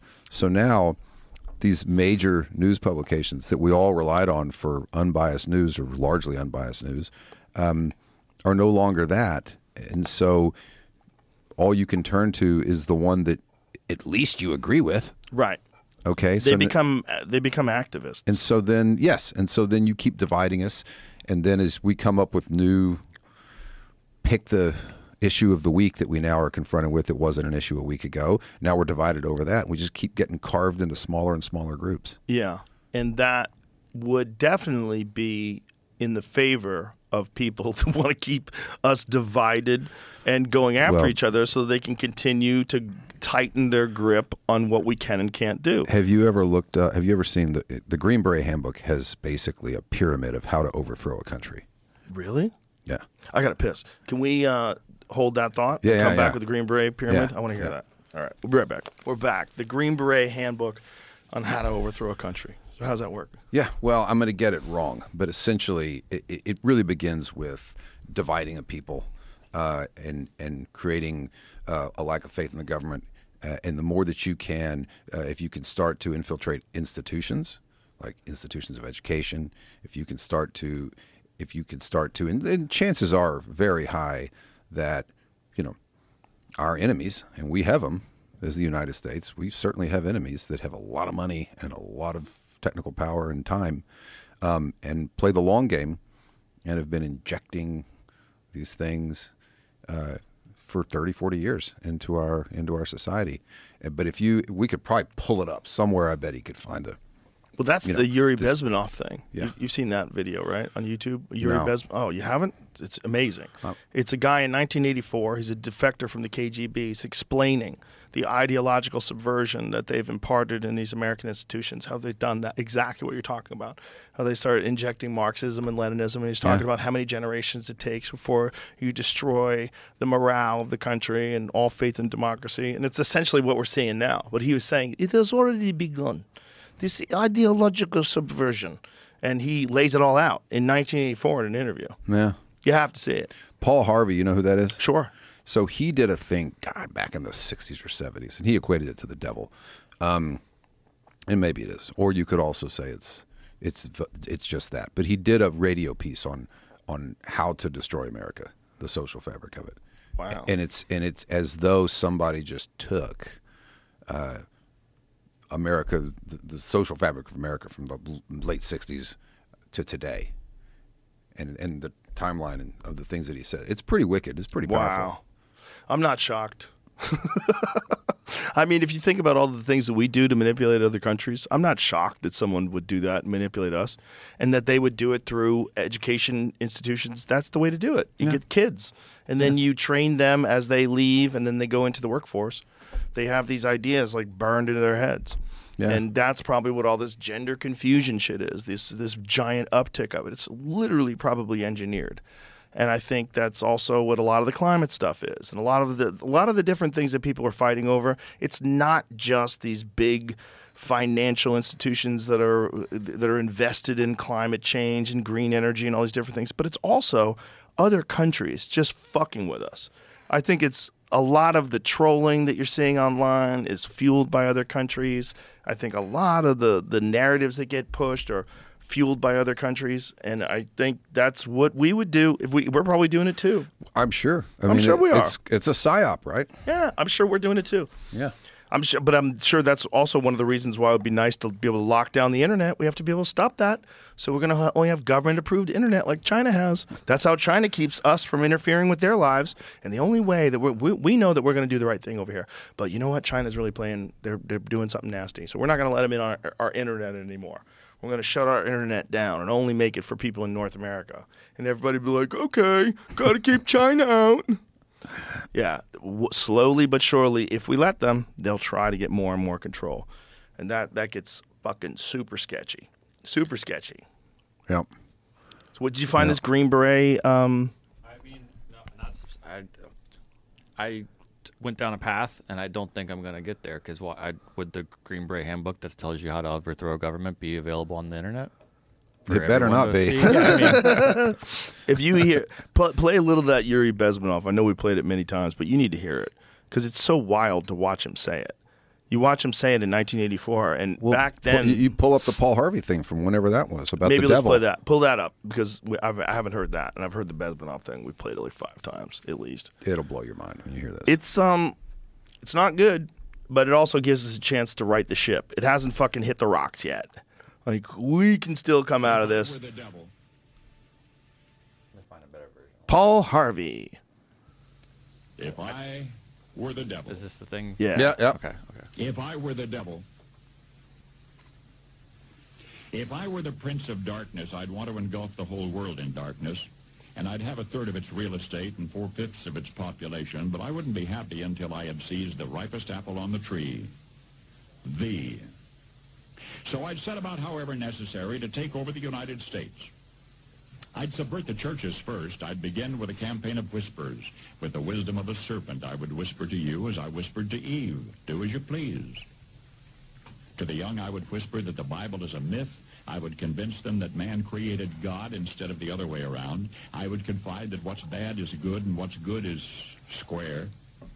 And the old I would teach to pray after me, Our Father, which art in Washington.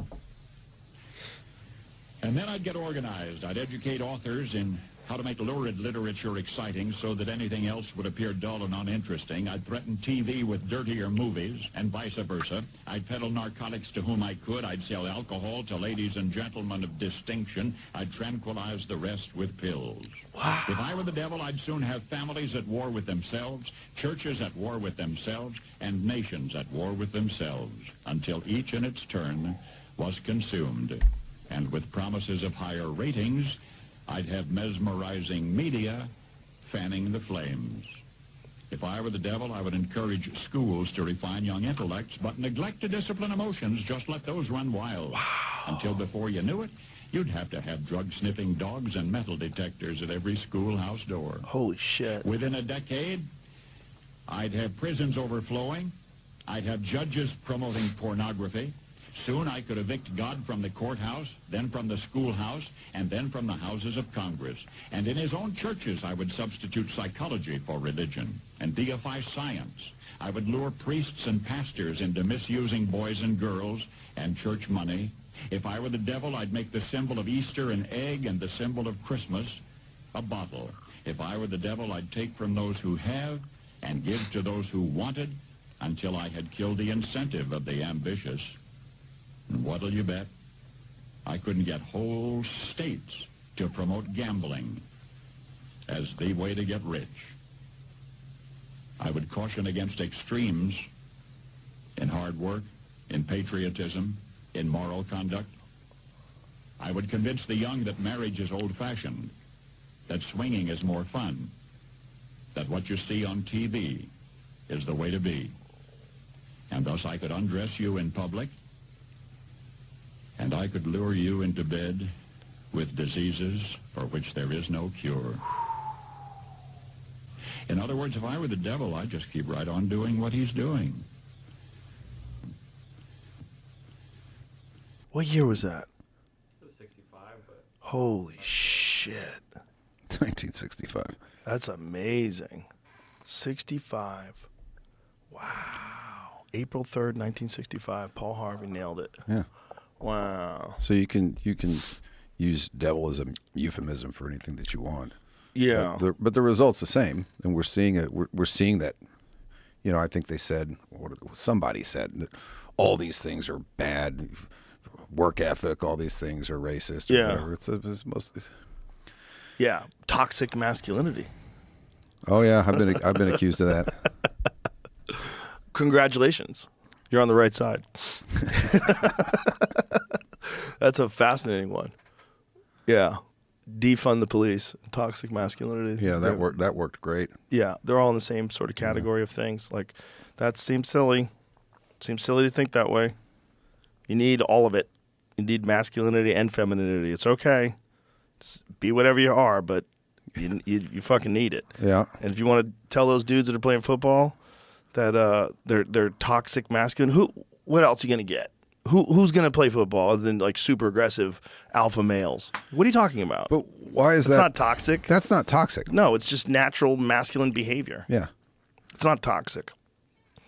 What about toxic? It's all it's all stupid. That term as applied, it's like But these are all terms that have been created. There's it's fascinating that language is being reinvented before our eyes. Yeah. There's all these new words that are just meant to keep one person from disagreeing with another person's position. Mhm. I love microaggressions. Oh, that's a great one. Just like little bitty. Oh, you weren't. That was a microaggression. yeah, and you can call people out on it. I called them out on this microaggression. Like what? I, I, I don't think I've ever been guilty. I don't think anyone's ever been curious about my, you know, if I if I if I'm upset at you, you're gonna fucking know it. Yeah, that's how it should be. Yeah. Yeah. Well, that's one of the things I really loved about that Ronald Reagan Walter Mondale thing. Like looking Walter Mondale laughing when Ronald Reagan got him with that. Yeah, but they, they had they had respect for each other. They Yeah. completely disagreed policy wise. Yeah. But but What changed? What changed in us? that- so there's a there was a and I'm he, this guy's a wizard on the computer, so he'll find it for me. There's a there's a guy that wrote a book. I have not read it. I just read this passage. I think the New York Times or Atlantic or somebody wrote about this. Um, and he's either a he's a po- political writer, um, and I can't remember his name. Book was written in the '90s, and he talked about the fundamental difference between liberalism and conservatism and the reason that it's destined to to continue moving out to these extremes and, and that there can't ever be any compromise. And essentially it, it stated that the, the liberal point of view was that crime and all these social ills it was a so it's a social construct and that if you could find a way to level the playing field for everybody that crime would be eliminated all these issues would go away poverty would go away uh, you know, all the social ills that we have would disappear if everyone had the same opportunities and this and the same stuff. The flip side of that is uh, the conservative view, which is there's evil in the world, there's good in the world. We're going to try and manage the evil as best we can and create an opportunity for people to uh, for people to succeed, or they can fuck up and best of luck. Um, one side seems naive, one side seems extremely harsh, but those are the beliefs, and that side can never compromise with this side, and vice versa, because you're abandoning your own ideology. Yeah, that's essentially it. And you, you're also seeing now. This is a weird one. I was watching this uh, clip that I saw on YouTube of Tucker Carlson on Tim Pool's show talking about aliens, and he's talking about it from like a like almost like a religious perspective. He's like, I think what they're essentially saying is that there's like he was talking about good and evil. See if you can play find the clip. He's talking about good and evil, and he's talking about it in relationship to UFOs, and that they've always been here. So it's like, are you trying to say like, uh, what does he know? And can you say what you know? Like, why you why do you think this? And are you saying that like a lot of the talk of like angels and devils in the Bible and good and evil, that it actually manifests itself in physical form. And we don't know what it looks like because we haven't seen it. But when we do see it, we think it's a UFO. So we think it's from another planet, but it's really just evil or really just good. So it's angels and devils. Is that what you're saying? Because that's what you're saying, boy, that's a that's a fucking freaky argument. Because that's one of the weirdest arguments about the, the UFO thing, is that we are essentially containers of souls, and that what this planet is for for these beings is they mine souls here, and that they develop souls here, and that all of our motivations for existing, and all of our ego, and all of our ambition, is really just a way to carry that soul as a vessel, and that these that they then harvest. well, uh, they I don't know. I don't I don't understand what the argument is. Like That sounds they like getting that out sounds of like it? what would have been what should have been the sequel to Matrix instead of what was. Right, that or would have been a better version. that that's how artificial intelligence is created. That that's how life is created. Much how like a bee creates a bee colony, they create a beehive. Inside the hive, the queen lays the larva. Everyone knows how to do it, and they all do it that way. Maybe the soul being in this biological vehicle and given this intelligence and this desire to achieve and to pursue technological innovations and all these different things that human beings do allows them to get to the point where we're at right now, where they create artificial intelligence. And what these UAPs and UFOs that are appearing in greater numbers and being reported by all these fighter jet pilots and all this, maybe what they're doing is they're witnessing the farmers who are coming by to watch their creation give birth to this thing, which is them. Which And would be is them- AI. AI, which is an an artific not artificial. With the artificial is the wrong word. A new form of life, a life that is not based in biology and breeding through sperm and cells and eggs, but instead completely technological and able to self reproduce and able to create its own version of itself that's far superior to the one that initially created it. And that it would constantly do that. And that's what the universe is filled with.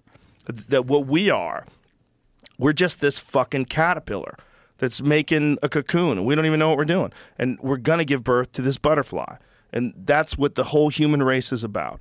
And that's the sinister aspect. That's what good and evil and all these different p- things playing off against each other is that we need this constant competition. We're always searching for utopia, searching for that meadow we can retire in. But it's like this strife and this struggle is what makes us continue to push society further and further until this thing is born. Listen to what Tucker says.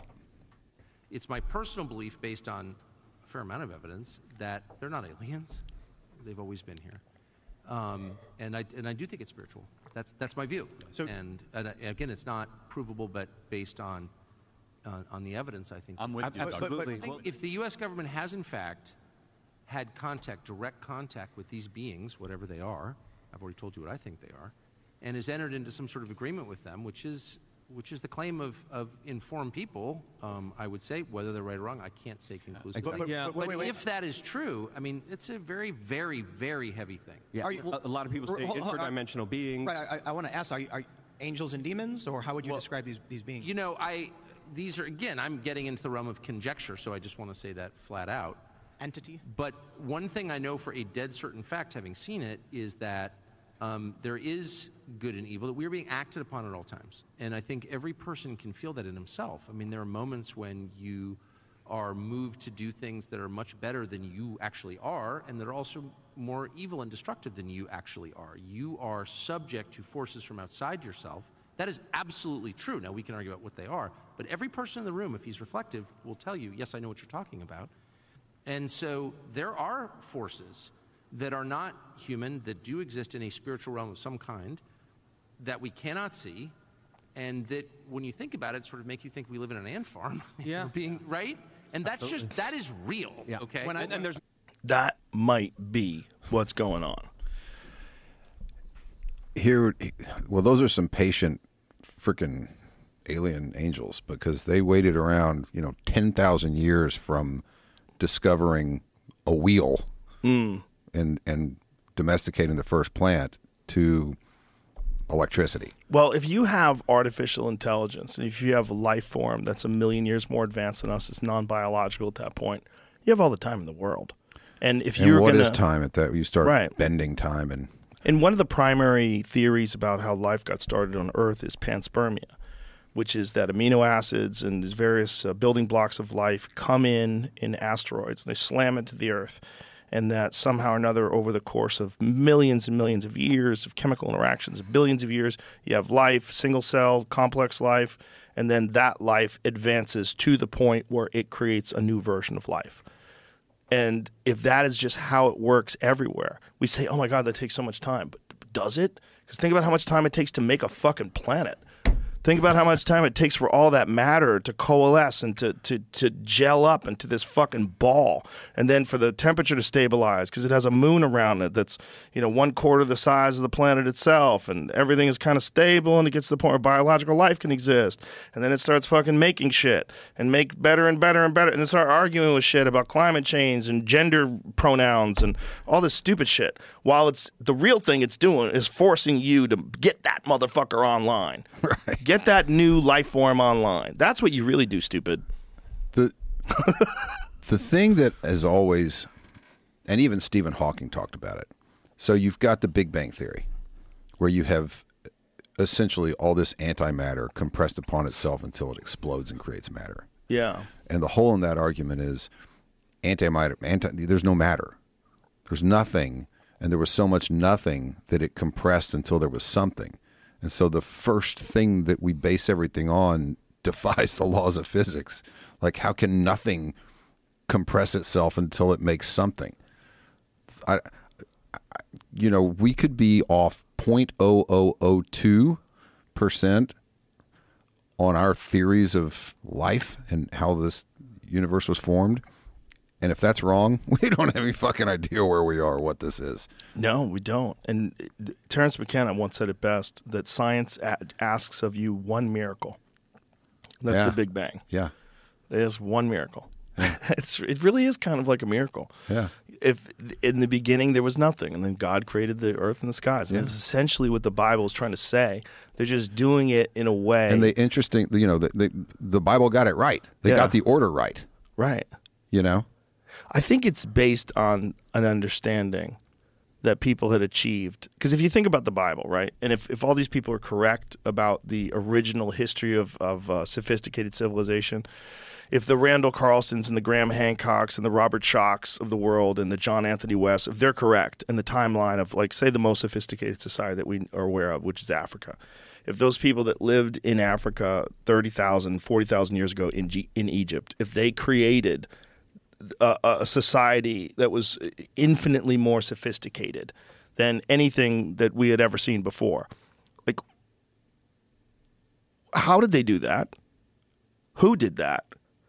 And what what was that like? Like what the fuck was that like?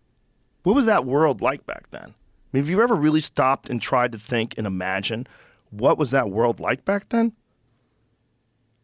I mean, Well, how about that you have a similar world in Central and South America where they also had yeah, built things many thousands of years ago that still, like, how the fuck did you do that? yeah. How'd you do that? Easter Island. What, what, how, did, how did y'all make those things? Yeah. How in the world? And then move them?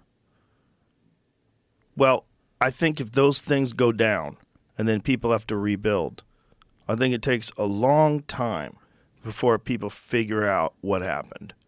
I think it takes a long time. And I think that's where a lot of the confusion that you see in the Bible comes from. Like the God made the earth and the sky and everything in like six days, right? And then on the sixth day he rested. Uh, okay, what are they actually saying though? This is this, you get you're getting things that are translated from a written an oral history of a thousand years, and then they're writing it down in Aramaic, they're writing it down in ancient Hebrew, and you're getting it many, many, many, many, many, many, many, many, many years later, long after Diluted and yeah, all warped and- kinds of. Think about what people are willing to do today to the Constitution today. What with all the information that we have about the dangers of this, think about what they're trying to do today. Now, imagine what you would do if you had the real knowledge of the birth of the solar system, of the development of human beings, and the God energy of the universe, and you tried to translate it over an oral history because there's chaos because there's no more cities anymore and everyone's dead. And you're just like hunting and gathering as cave people and you're trying to relay this origin story of mankind. And then it gets written down in parables and it gets written down in latin and it gets translated over the years. And and then people try okay then they sit down and they look at it many years later and they go what the fuck were they trying to say like, what were they trying to say? Because so much of what they're trying to say, if you're really paying attention, like it seems like it's kind of laid out like the origins of the universe. If in Yeah. the beginning there was nothing, Yeah. like they're talking about the Big Bang. If these scientists all agree, that, how do they know that Then there was then? light. That would be the Big Bang. Why wouldn't they assume back then that God was always around? Why would they assume that God had to make everything? Why would they assume that there was a beginning and an end just because they have a beginning and an end? Is that rational? Why why would they assume that? And why did everybody assume that? Maybe because they fucking knew. Maybe because at one point in time, whether it's 10,000 years ago, 20,000 years ago, they had figured a lot of this shit out. Well, someone figured something out for every for the pyramids and the way that they were built. Yeah. To be aligned so perfectly with a true north and just to be able to construct them. If those people were that smart, why wouldn't we imagine they had an understanding of the birth of the universe? Why wouldn't we imagine they would have this bizarre understanding of the way morality and good and evil play out with human beings? Maybe they were right.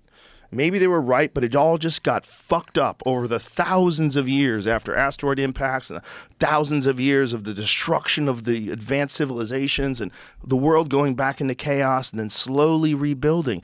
And you're rebuilding with these ancient texts that you find in clay pots in Qumran.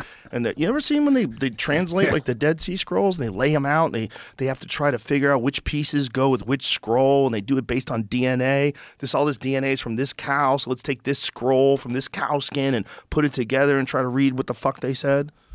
It's incredible. But it makes sense. It makes sense if you buy into the idea that there's been a restart of civilization. And then you go back and say, okay, what is the history of the Bible? Like, how old is it? What's the oldest version? Like, what's the, the, the oldest the version of the story? version. Like, who- who knows? Right, The right. Who knows? version. Right. What was the original? Like, you're playing a game of Telegram, right, or telephone with uh, over a thousand years Yeah. with who, who knows how many people. But if we've seen what the, the Egyptian people were able to build. Wh- wh- what was that like? How sophisticated were they? And maybe what we're getting at in the Bible is just the longest game of telephone of a true story. It's just all kind of gumbled up in stories and God's testing you and all this thing about, you know, God d- telling this guy to kill his kid. Mate, that was, that was it's just a little screwed up. But it's showing you that there are evil forces at play and there are temptations. And there, you must digestible resist lessons those. in, a, in a story that you can understand.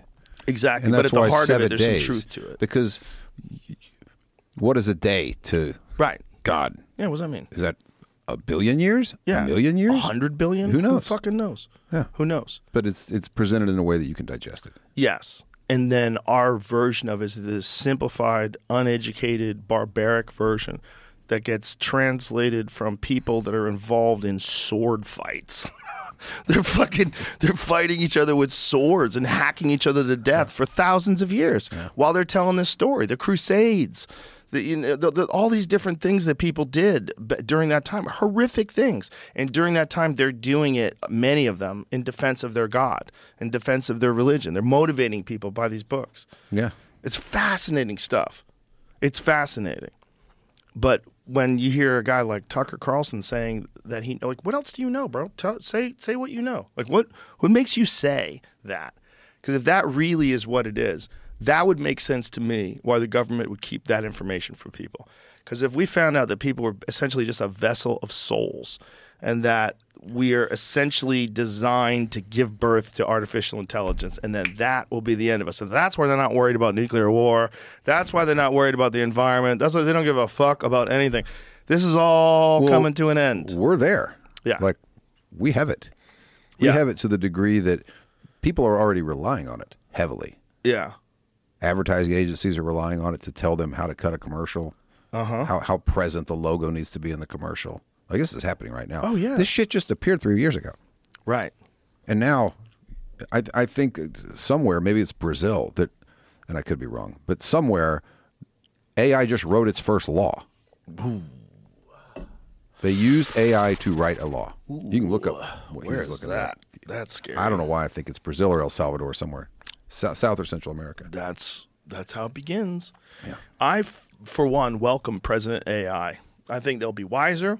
They're going to do a great job, and they're definitely not going to uh, be uh, anti-human at all. They're going to see our flaws as our strengths. Brazilian city passed a law without water meters. ChatGPT wrote it. Wow. Wow. Only after it had passed, they revealed that it was uh, created by AI. But that seems like it was prompted. AI has to prompt it. The really scary thing is when AI doesn't prompt it and it just creates its own shit. Or when someone doesn't prompt the AI, rather. Remember how wild you thought Terminator was the first time you saw it? Yeah. now we're Not just, so wa- we're just skipping toward it. Have you ever seen those memes? It's uh, Sarah Connor uh, looking at you while you make friends with Chat GPT. No, I never seen It's any like- memes in my life. I don't. I'm not on Oh, that's social right. media. Yeah, You're meme free. I'll have to start sending you some because I got some funny You ones. have to too. text them, I'll can't- text them to you. Don't worry. I got some fucking bangers. I'm in some. I'm in some text chains with some comedians. I got the best memes on earth. They all come my way. It's Good. awesome. There's so many funny people out there that are creating memes. It's a, a specific type of humor that is really accelerated because it's totally anonymous because sometimes people put watermarks on them, but oftentimes the people putting the watermarks on them are they are not even the people that have created them. I know that for a fact because people will put watermarks on my videos, and it's not even me, not my watermark. Somebody else puts a watermark on my video and puts it online, and so that's, it, there's a lot of them like that, like a shitload of them. They'll take clips of this show. And then they put their own watermark on it and put it up on YouTube or put it up wherever on TikTok and what have you. Really? Yeah, it happens all the time. So for sure they're doing that.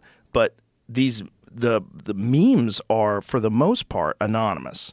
And you like they're hilarious. Like some of the the funniest shit that I see on any given day is a meme that a friend of mine sends me. So it's like just regular people that are figuring out this new comedy art form that's pure because you don't monetize it. It's pure. You just it's just getting sent to people in text messages, and you're like, and it's just it's like the amount of people laughing at memes throughout any given day. So you don't even know this. All right, I'm gonna have to hit you with some. No, of these. send me one. because some of these are fucking great. There's some bangers out there. Sarah Connor watching you all become friends with Chat GPT. How funny is that, right? That's great. Yeah, there's a shitload of those, man. They're they're constantly making them, and uh, I send them back and forth to my comedian friends all day long. Here's one. Thank God California passed uh, banned plastic straws. See, funny, right? That's great. Yeah, there's that's what you get a lot of, man. Like all day long, I'm getting these fucking things. It's just amazing. Here's a good one. How vegans be looking at you while you while you're finally trying a bite of their fake macaroni and cheese. See, hilarious. Did you see ah, what's this guy's name? You know that one, Jamie? That one's a that one's a banger. Pier, Piers Piers Morgan. Yes. Pier- when Piers Morgan had the ate the hamburger in front of the vegan, did you see that? No, I didn't. Oh. Did they oh. freak out? Oh. While they're wearing leather shoes? Here's another good one. Feminists, when they hear that people are being drafted for World War III. They're so funny. There's so many good ones. Like, fuck climate change. I discovered cock. Come on, man. All day long, I'm getting these. I'm laughing all day. you know, I'm I'm very appreciative. All the people uh. out there, you meme warriors, keep it up. You're That's making my day genius. more fun. And I have no idea who made any of those. I'd give them all credit, but they're hilarious. That's fucking. And I get them all day long, man. I'm just constantly getting them. That's great. Yeah. Send them. I'll send them all your way. That's Because I, great. I got a shitload of them. Yeah, send them. And I don't even know where they come from. Uh, Maybe AI's making them. Maybe Russia's making them. I don't think the Russians are that funny. They are that funny. That's part of the Internet Research Agency was making really funny memes during the 2016 election.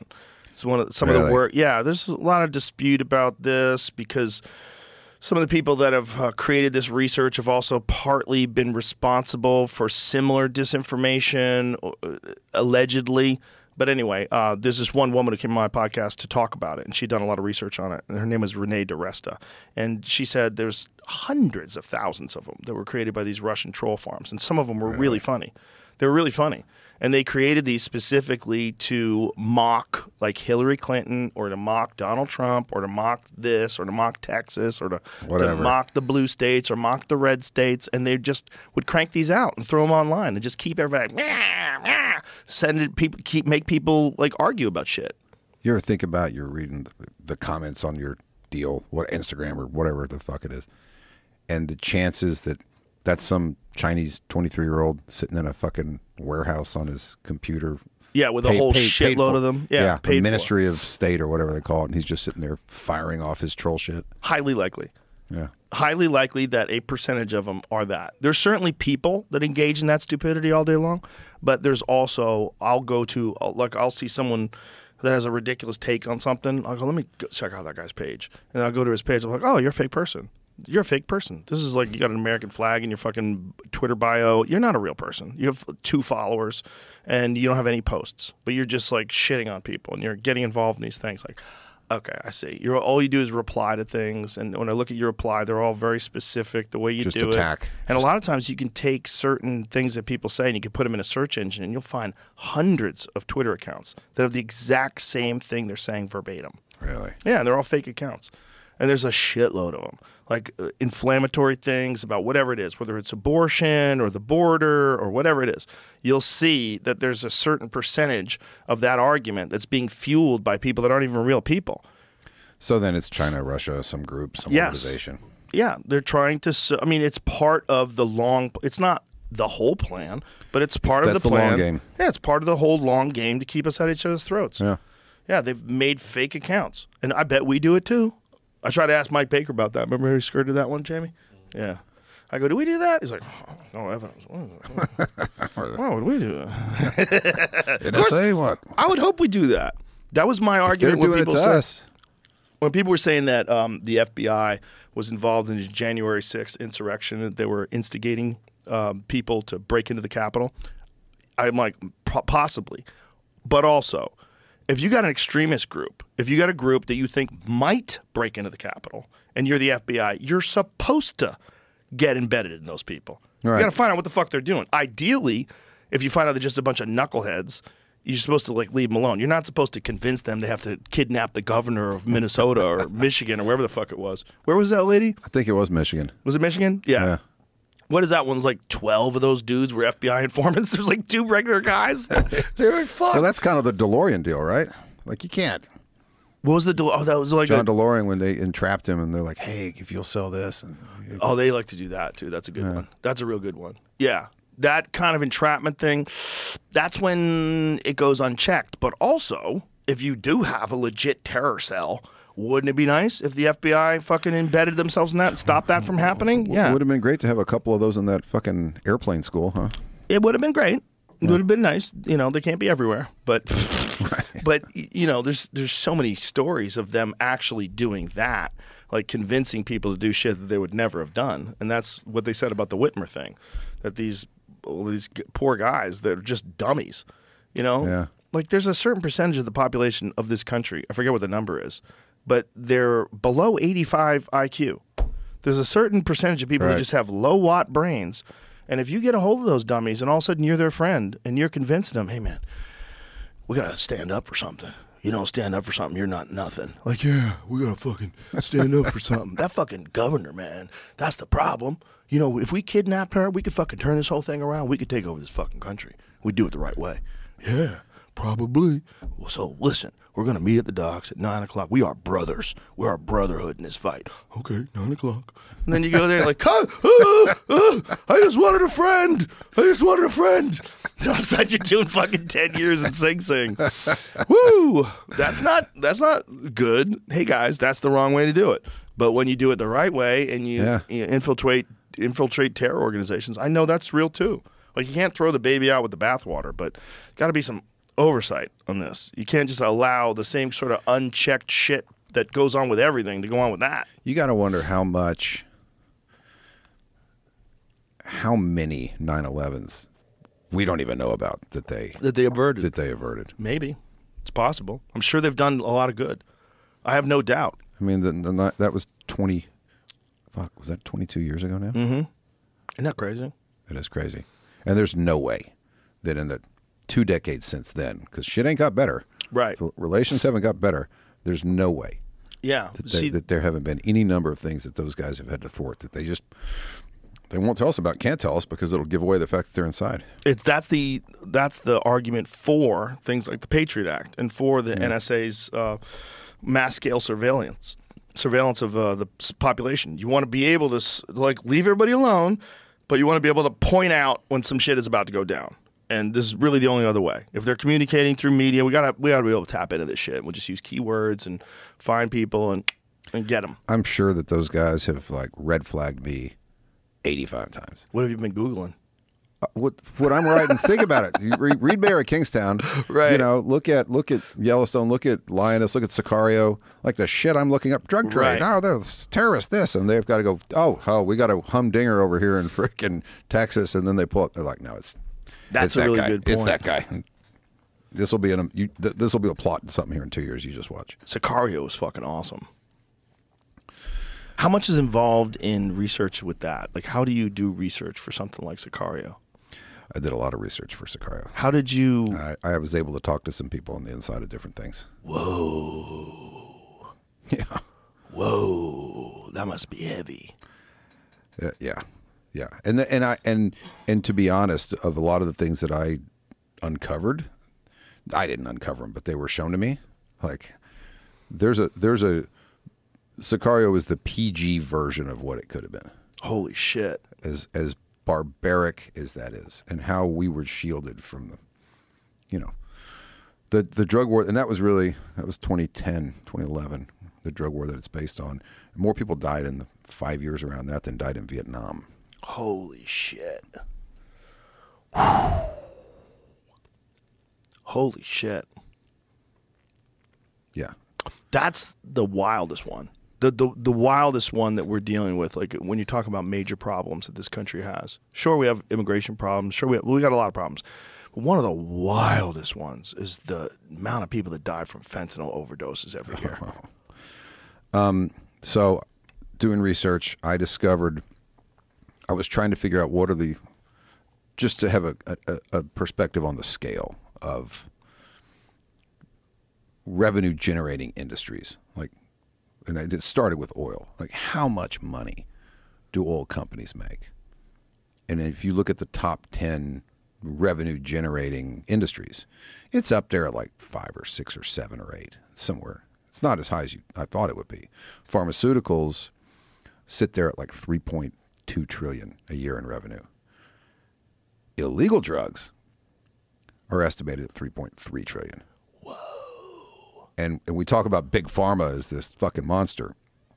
Think about the fact that illegal drug trade is bigger than big pharma. Holy shit. Wow. I had no idea. Yeah. Holy shit. Bigger. Yeah. And all funded because it's illegal. But Yeah. obviously, there's a demand for it. And there's no way to know. There's no way it's because it's illegal. Right. They're- they're- those are estimates.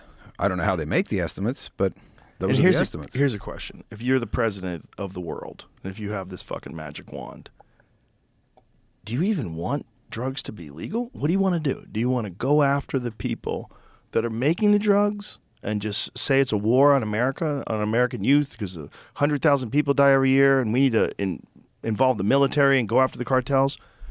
Or do you say we need to wake up to the fact that people are going to take these fucking things no matter what? So we need to regulate them, make them legal, and make them pure. And also give people some sort of an understanding of what the correct dose is, tell them not to do it, offer counseling, have rehab centers, have all that funded by the taxes that you're going to make from selling these things legally. But allow people to sell legally because Well, you either you're either boosting up the pharmaceutical drug companies, which are pretty gangster, or you're boosting up the real gangsters. Like, would I, I would I would argue, and, and I don't have an answer. Look, I, I I've written movies about this. I don't have the fucking answer. But if you look at, and we he can pull it up right now, overdose deaths from prescription medication, OxyContin, all these various things, um, and that's a that's exactly what you're saying. That is a regulated, narc heavy narcotic, regulated, heavily regulated. You know, it's a class A or one, whatever they call it, Schedule One. You know, Mhm. you write that prescription as a doctor. Uh, somebody's going to come knocking and go, "Eh, what was this for exactly?" Like you write a ton of them. Some you better be a freaking orthopedic surgeon. especially today. Yeah, and the the number of deaths from from prescription overdoses, it's pretty substantially high. I think it would be a failure. I think I- don't think it would work. I don't know what we do. I think I think that, and I talked about it in Sicario, where where he says, look, until we can figure out a way to convince twenty percent of the population not to smoke and snort this shit, the a measure of control is the best we can hope for. Right. Yeah, if you made it legal, for sure there would be people. This is the argument against it. If you made it legal, for sure there would be people that try it that wouldn't ordinarily try it, but they try it because it's legal. Yeah. Like when Elon was on my show and he smoked weed with me, one of the things he said, "Oh, it is legal, huh?" Like, yeah, it's legal here, bro. We we smoked weed together, but he said it's legal, and so he felt like he could do it. Yeah. Like I'll try it. The, how many kids would do heroin if it became legal? How many kids would do coke? Yeah. How many impressionable people that wouldn't do something illegal will now do something because it is legal? And how many generations does it take before we figure out how to stop And I guess the happening? question would be, could they make a heroin light? Ah, Could they make like a Miller light, like a cocaine light? Because if you've Yeah. ever watched one of those shows about how they make cocaine, Mhm. you're never doing cocaine. Well, Like- we we had uh, Mariana Van Zeller who uh, has that show. What is, what is that show called? Excuse me. Trafficked. And she was embedded in this drug producing lab in was it Costa Rica? Where was it? Colombia? I think it was Colombia. Peru And or Colombia, She was in there with these people while they're making cocaine, and they let her document everything. Oh. And she even walked out with them when they were ha- hiking it out as mules on their back. She took the trek with them. She retraces one of the world's most, uh, uh, yeah, Peruvian jungles to the Colombian coastline, to the streets of Miami. Yeah. It's a crazy episode, man, because that lady has They're fucking bleaching courage. those leaves with like Mhm. diesel and freaking yeah. cow piss and Oh, it's horrible. God. They, they have this vat and they're pouring these chemicals in there and they're taking all the fucking coke out of it, and then they're packing it up. This pure cocaine, like it's it's so pure. It's really good for you. And Yeah. they're taking that pure. But don't worry, you cocaine. could trust that middleman to not put a little fentanyl in there Of just to cut it a little bit with some fucking Yeah. flour. Now that's the argument for it being legal and hard to get. that if it was legal and you really went after the people that are making it illegally and you test everything, you would stop all the fentanyl overdoses at least. But you're not going to stop all the overdoses. You know, for sure, people just overdose on regular coke. They definitely die on regular heroin. They definitely have. It's just would they die as often? Would it be as bad? And would you have to deal with propping up this illegal drug regime, which is the scary part? Yeah. Is that right next door? We could just walk over there. Do, do, do, do, do. You could literally walk over. They're walking over here. We could walk over there too. You could walk over to a place that's run by drug cartels. Yeah. I, it, you know, you have to look at the desire. What what is the, and obviously a lot of it's gonna, you know, if you if you've worked really hard, you built up this, and you got a family, and you know you got a kid in college, and someone goes, "Hey, you want to go over to this new bar? They got cocaine." You're probably gonna go, "Ah, you know what? I don't. Right. I, I've got a lot to lose." That sounds sketchy. Yeah, I don't think I want to do that. But if you've grown up in this fucking shitty family and, you know, your father's abusive and mom's an alcoholic and she's a drug abuser and you feel like you have no hope, then you're going to turn to that. So it preys on the weakest, the most vulnerable of our society. Yeah. I, I wonder if, if there's not a way I would want to try, I would want to try like, how do we, and I don't want to sound, how do we just lock this place down long enough that we freaking keep the drugs out? Like just, I don't think we can at this point. I, I don't think we can either. I think they're so sophisticated on the ways they get it in, and there's enough people corrupt on the side that let it in. I don't think you could ever you could ever do it. And it's a 3.3 trillion dollar a year business, so Yeah. they've got they've figured out things. You know, there's probably some fucking highway under New Mexico that comes up in a warehouse, and they're trucking this shit out, and they've paid off everybody, and it's a 3.3 trillion dollar business. the the corruption is undeniable. There's always going to be corruption. There's, there's no uh, one of the things that Mar- um, Mariana Van Zeller uh, found out. One of the things she investigated is cops that are corrupt in Los Angeles taking confiscated weapons and then driving them into Mexico and selling them to the cartels. Because you can just get in. Like they don't check you when you're coming in; they check you when you're leaving. So if you want to bring coke, bring whatever you want. Yeah, but when you want to go in, like come on in. Yeah. So they're going in with these confiscated weapons that they've gotten from you know gangs and, and what have you, and they they got a trunk full of this shit. They drive it into Mexico and sell it. I've always felt, if you think about it, probably the two public service jobs that are the most important teacher, police officer. Yep. How are those not $250,000 a year paying jobs? Right. How are they And not there's, and there's, to by get? the way, there's, there's great police officers out there, there's great teachers out there, but there's a large portion that are not because and you're going to see it in LA now you defund the police we do this now you don't have enough cops so now you've got to do what you did with the rampart lower your standards to get enough bodies in there and then all of a sudden Well, what I was telling you, are. earlier, yeah they're using illegal immigrants. Yeah. They're using non-citizens yeah to be police officers in Los Angeles now. Like Google that, Jamie. It's without guns though, at least for now. Um, they they can't have guns, or they can't have guns at home. They're not allowed They to can't have- have guns on them. Right. For now, but are they trying? Are they trying to pass it but so they that's can't my have point guns? wouldn't you want you know look if you're going to be in the FBI and there's a lot of politici- politicization of the FBI right now but what they're not doing is getting in a shit ton of like shootings and if, and if they are that you know I'm, we're not hearing about them um, those guys and those men and women have college degrees a lot of them have law degrees they're going to go through a year at the farm before they start out somewhere very small have all these different training regiments before they they're running around busting down doors Okay, here it is. LAPD moves to accommodate new DACA officers who can't personally own guns. Can't personally own guns. But I don't know if that means that they can't carry guns on the job. Possess their department issued firearms while off duty. So while on duty, they are armed. so you could be uh, an illegal alien who comes into this country and then no one wants to be a cop, so you could be a cop and they'll give you a gun. And so you could be a citizen of America getting arrested by someone who is not a citizen of America in America at gunpoint. I, but the DACA recipients is that weird? That's a interesting. Well, that just means the people that jo- they graduate the academy. That's what it means, right? Uh, no, no, no. Is that the dreamers? What is it? What is Yeah. Yeah. So what that would mean is that's a they, they were brought in as a child. Is that what it means? Right. Yeah, brought in as a child, and and and I believe Obama gave him amnesty at one point. I don't know that it was ever rescinded. So it's at Um, a certain age. Deferred action of childhood arrivals. Yeah. Okay, so that's people So- that came here as a child. Um, their parents Im- the ill- illegally immigrated here, but they've been here their whole life. Why not just make them fucking citizens then? That was a big Well, you know thing the- with you know, thing. there was- there Yeah. was a thought they were thing- going to get deported when Trump was president. George George Hmm. W. Bush actually initiated legislation for amnesty that involves back taxes and some things, but would give people like all the illegal immigrants uh, a green card, and there was a bunch of pushback saying, "Well, one side going, no, we want a path to citizenship."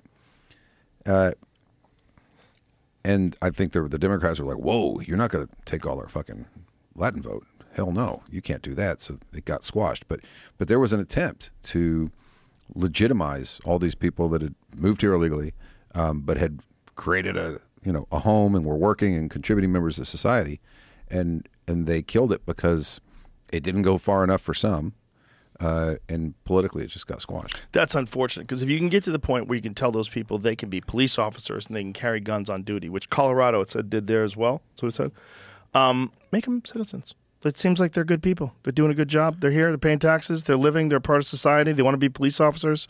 Why would we assume they're bad? Let's. Uh, the the problem is that they're not citizens. Well, why is the why is it such a difficult path to citizenship for someone who was born somewhere else but came over here as a child and doesn't? I'm I'm assuming if you're a cop, you don't have a criminal record. I'm assuming, right? California, I don't know. Man. yeah, California might help you. Yeah, I don't know. it's a it's a wild world. It is. Wild weirder, weirder than any other time. I'm sure every generation thinks that that they're at the precipice of disaster, but Yeah, you know certainly World War II felt that way, and I know it felt that way in the 50s with the Cold War. for sure. Um, it felt that way in the '80s. It sure did. Yeah, like when we were kids, it felt like at any moment we could have a nuclear war with Russia. I don't think you've seen the internal divide in this nation since oh, the late teens, early 20s. I agree. You know, when you Yeah. had the big communist push then, and then the time before that, we we had a fucking civil war. And I think a lot of that is accentuated by what we were talking about earlier with the social media use and the subversion of our educational institutions. It's that's a big part of why we have this divide. And I think one thing that can combat that is a a, a rational discourse that's appealing to people. And the people like you and uh, other people that have these opinions, they say them out loud and people listen and they go, "You know what? He's right. Like this is crazy." Like this divide is crazy. And what is accentuating this divide? Engaging in these fucking stupid arguments online that might not even be with real people. It might actually be with AI from China. Like what what are we doing? We just we, we just have to. Someone's got to step up and go. Look, the minutia of the argument Yeah. is irrelevant. Like i i in in the greater picture. Okay, obviously it's very important to the people stuck in it, and I don't give a fuck if it's like gender neutral bathrooms or was climate change or whatever, whatever it is. Everyone has to first admit we all have a right to think different, Yeah. and uh, and it's not violent when I disagree with you. It's No. not a, an, an irrational fear of you when I disagree, or vice versa. Um, but until we can respect respectfully disagree and go, hey, you have your thoughts and I have my thoughts. How do we coexist? Right. But right now, coexisting's off the table, Right. and that's the thing that has to get back on the table. Well, and people are very upset about. That's why songs like that, "Rich Men from Richmond," Yeah, that's yeah. why it hits like that. Yeah. because people are like, "Yeah, what the fuck? what the fuck is going on?" Yeah. and they want it to be better. I mean, most people don't want to be involved in all this stupidity. They just want to live a good life and have fun before the aliens turn us into fucking vegetables. I didn't know that was happening until That's now. what I think. That's what I think. Anyway, um, I think we just did like four hours. How long have we been on? Three, Three and a half hours, dude. Fuck. Went like that. Yeah. But listen, um, it's been really fun. I really appreciate you. Love your work. You're a fucking awesome Likewise, dude. man. Everything you've done is like it's just been some of my favorite shit ever on television. For su- for sure, 1883 is one of the greatest shows I've ever seen in my life. It's fucking incredible. Thank you, bro. Appreciate you, everybody. Go watch it. It's awesome. Um, and uh, whatever else you got going on, let me know. I'll do it. I'll, I'll blast it out there. Hell yeah. Thank you. Thank All you, right, brother. bye everybody.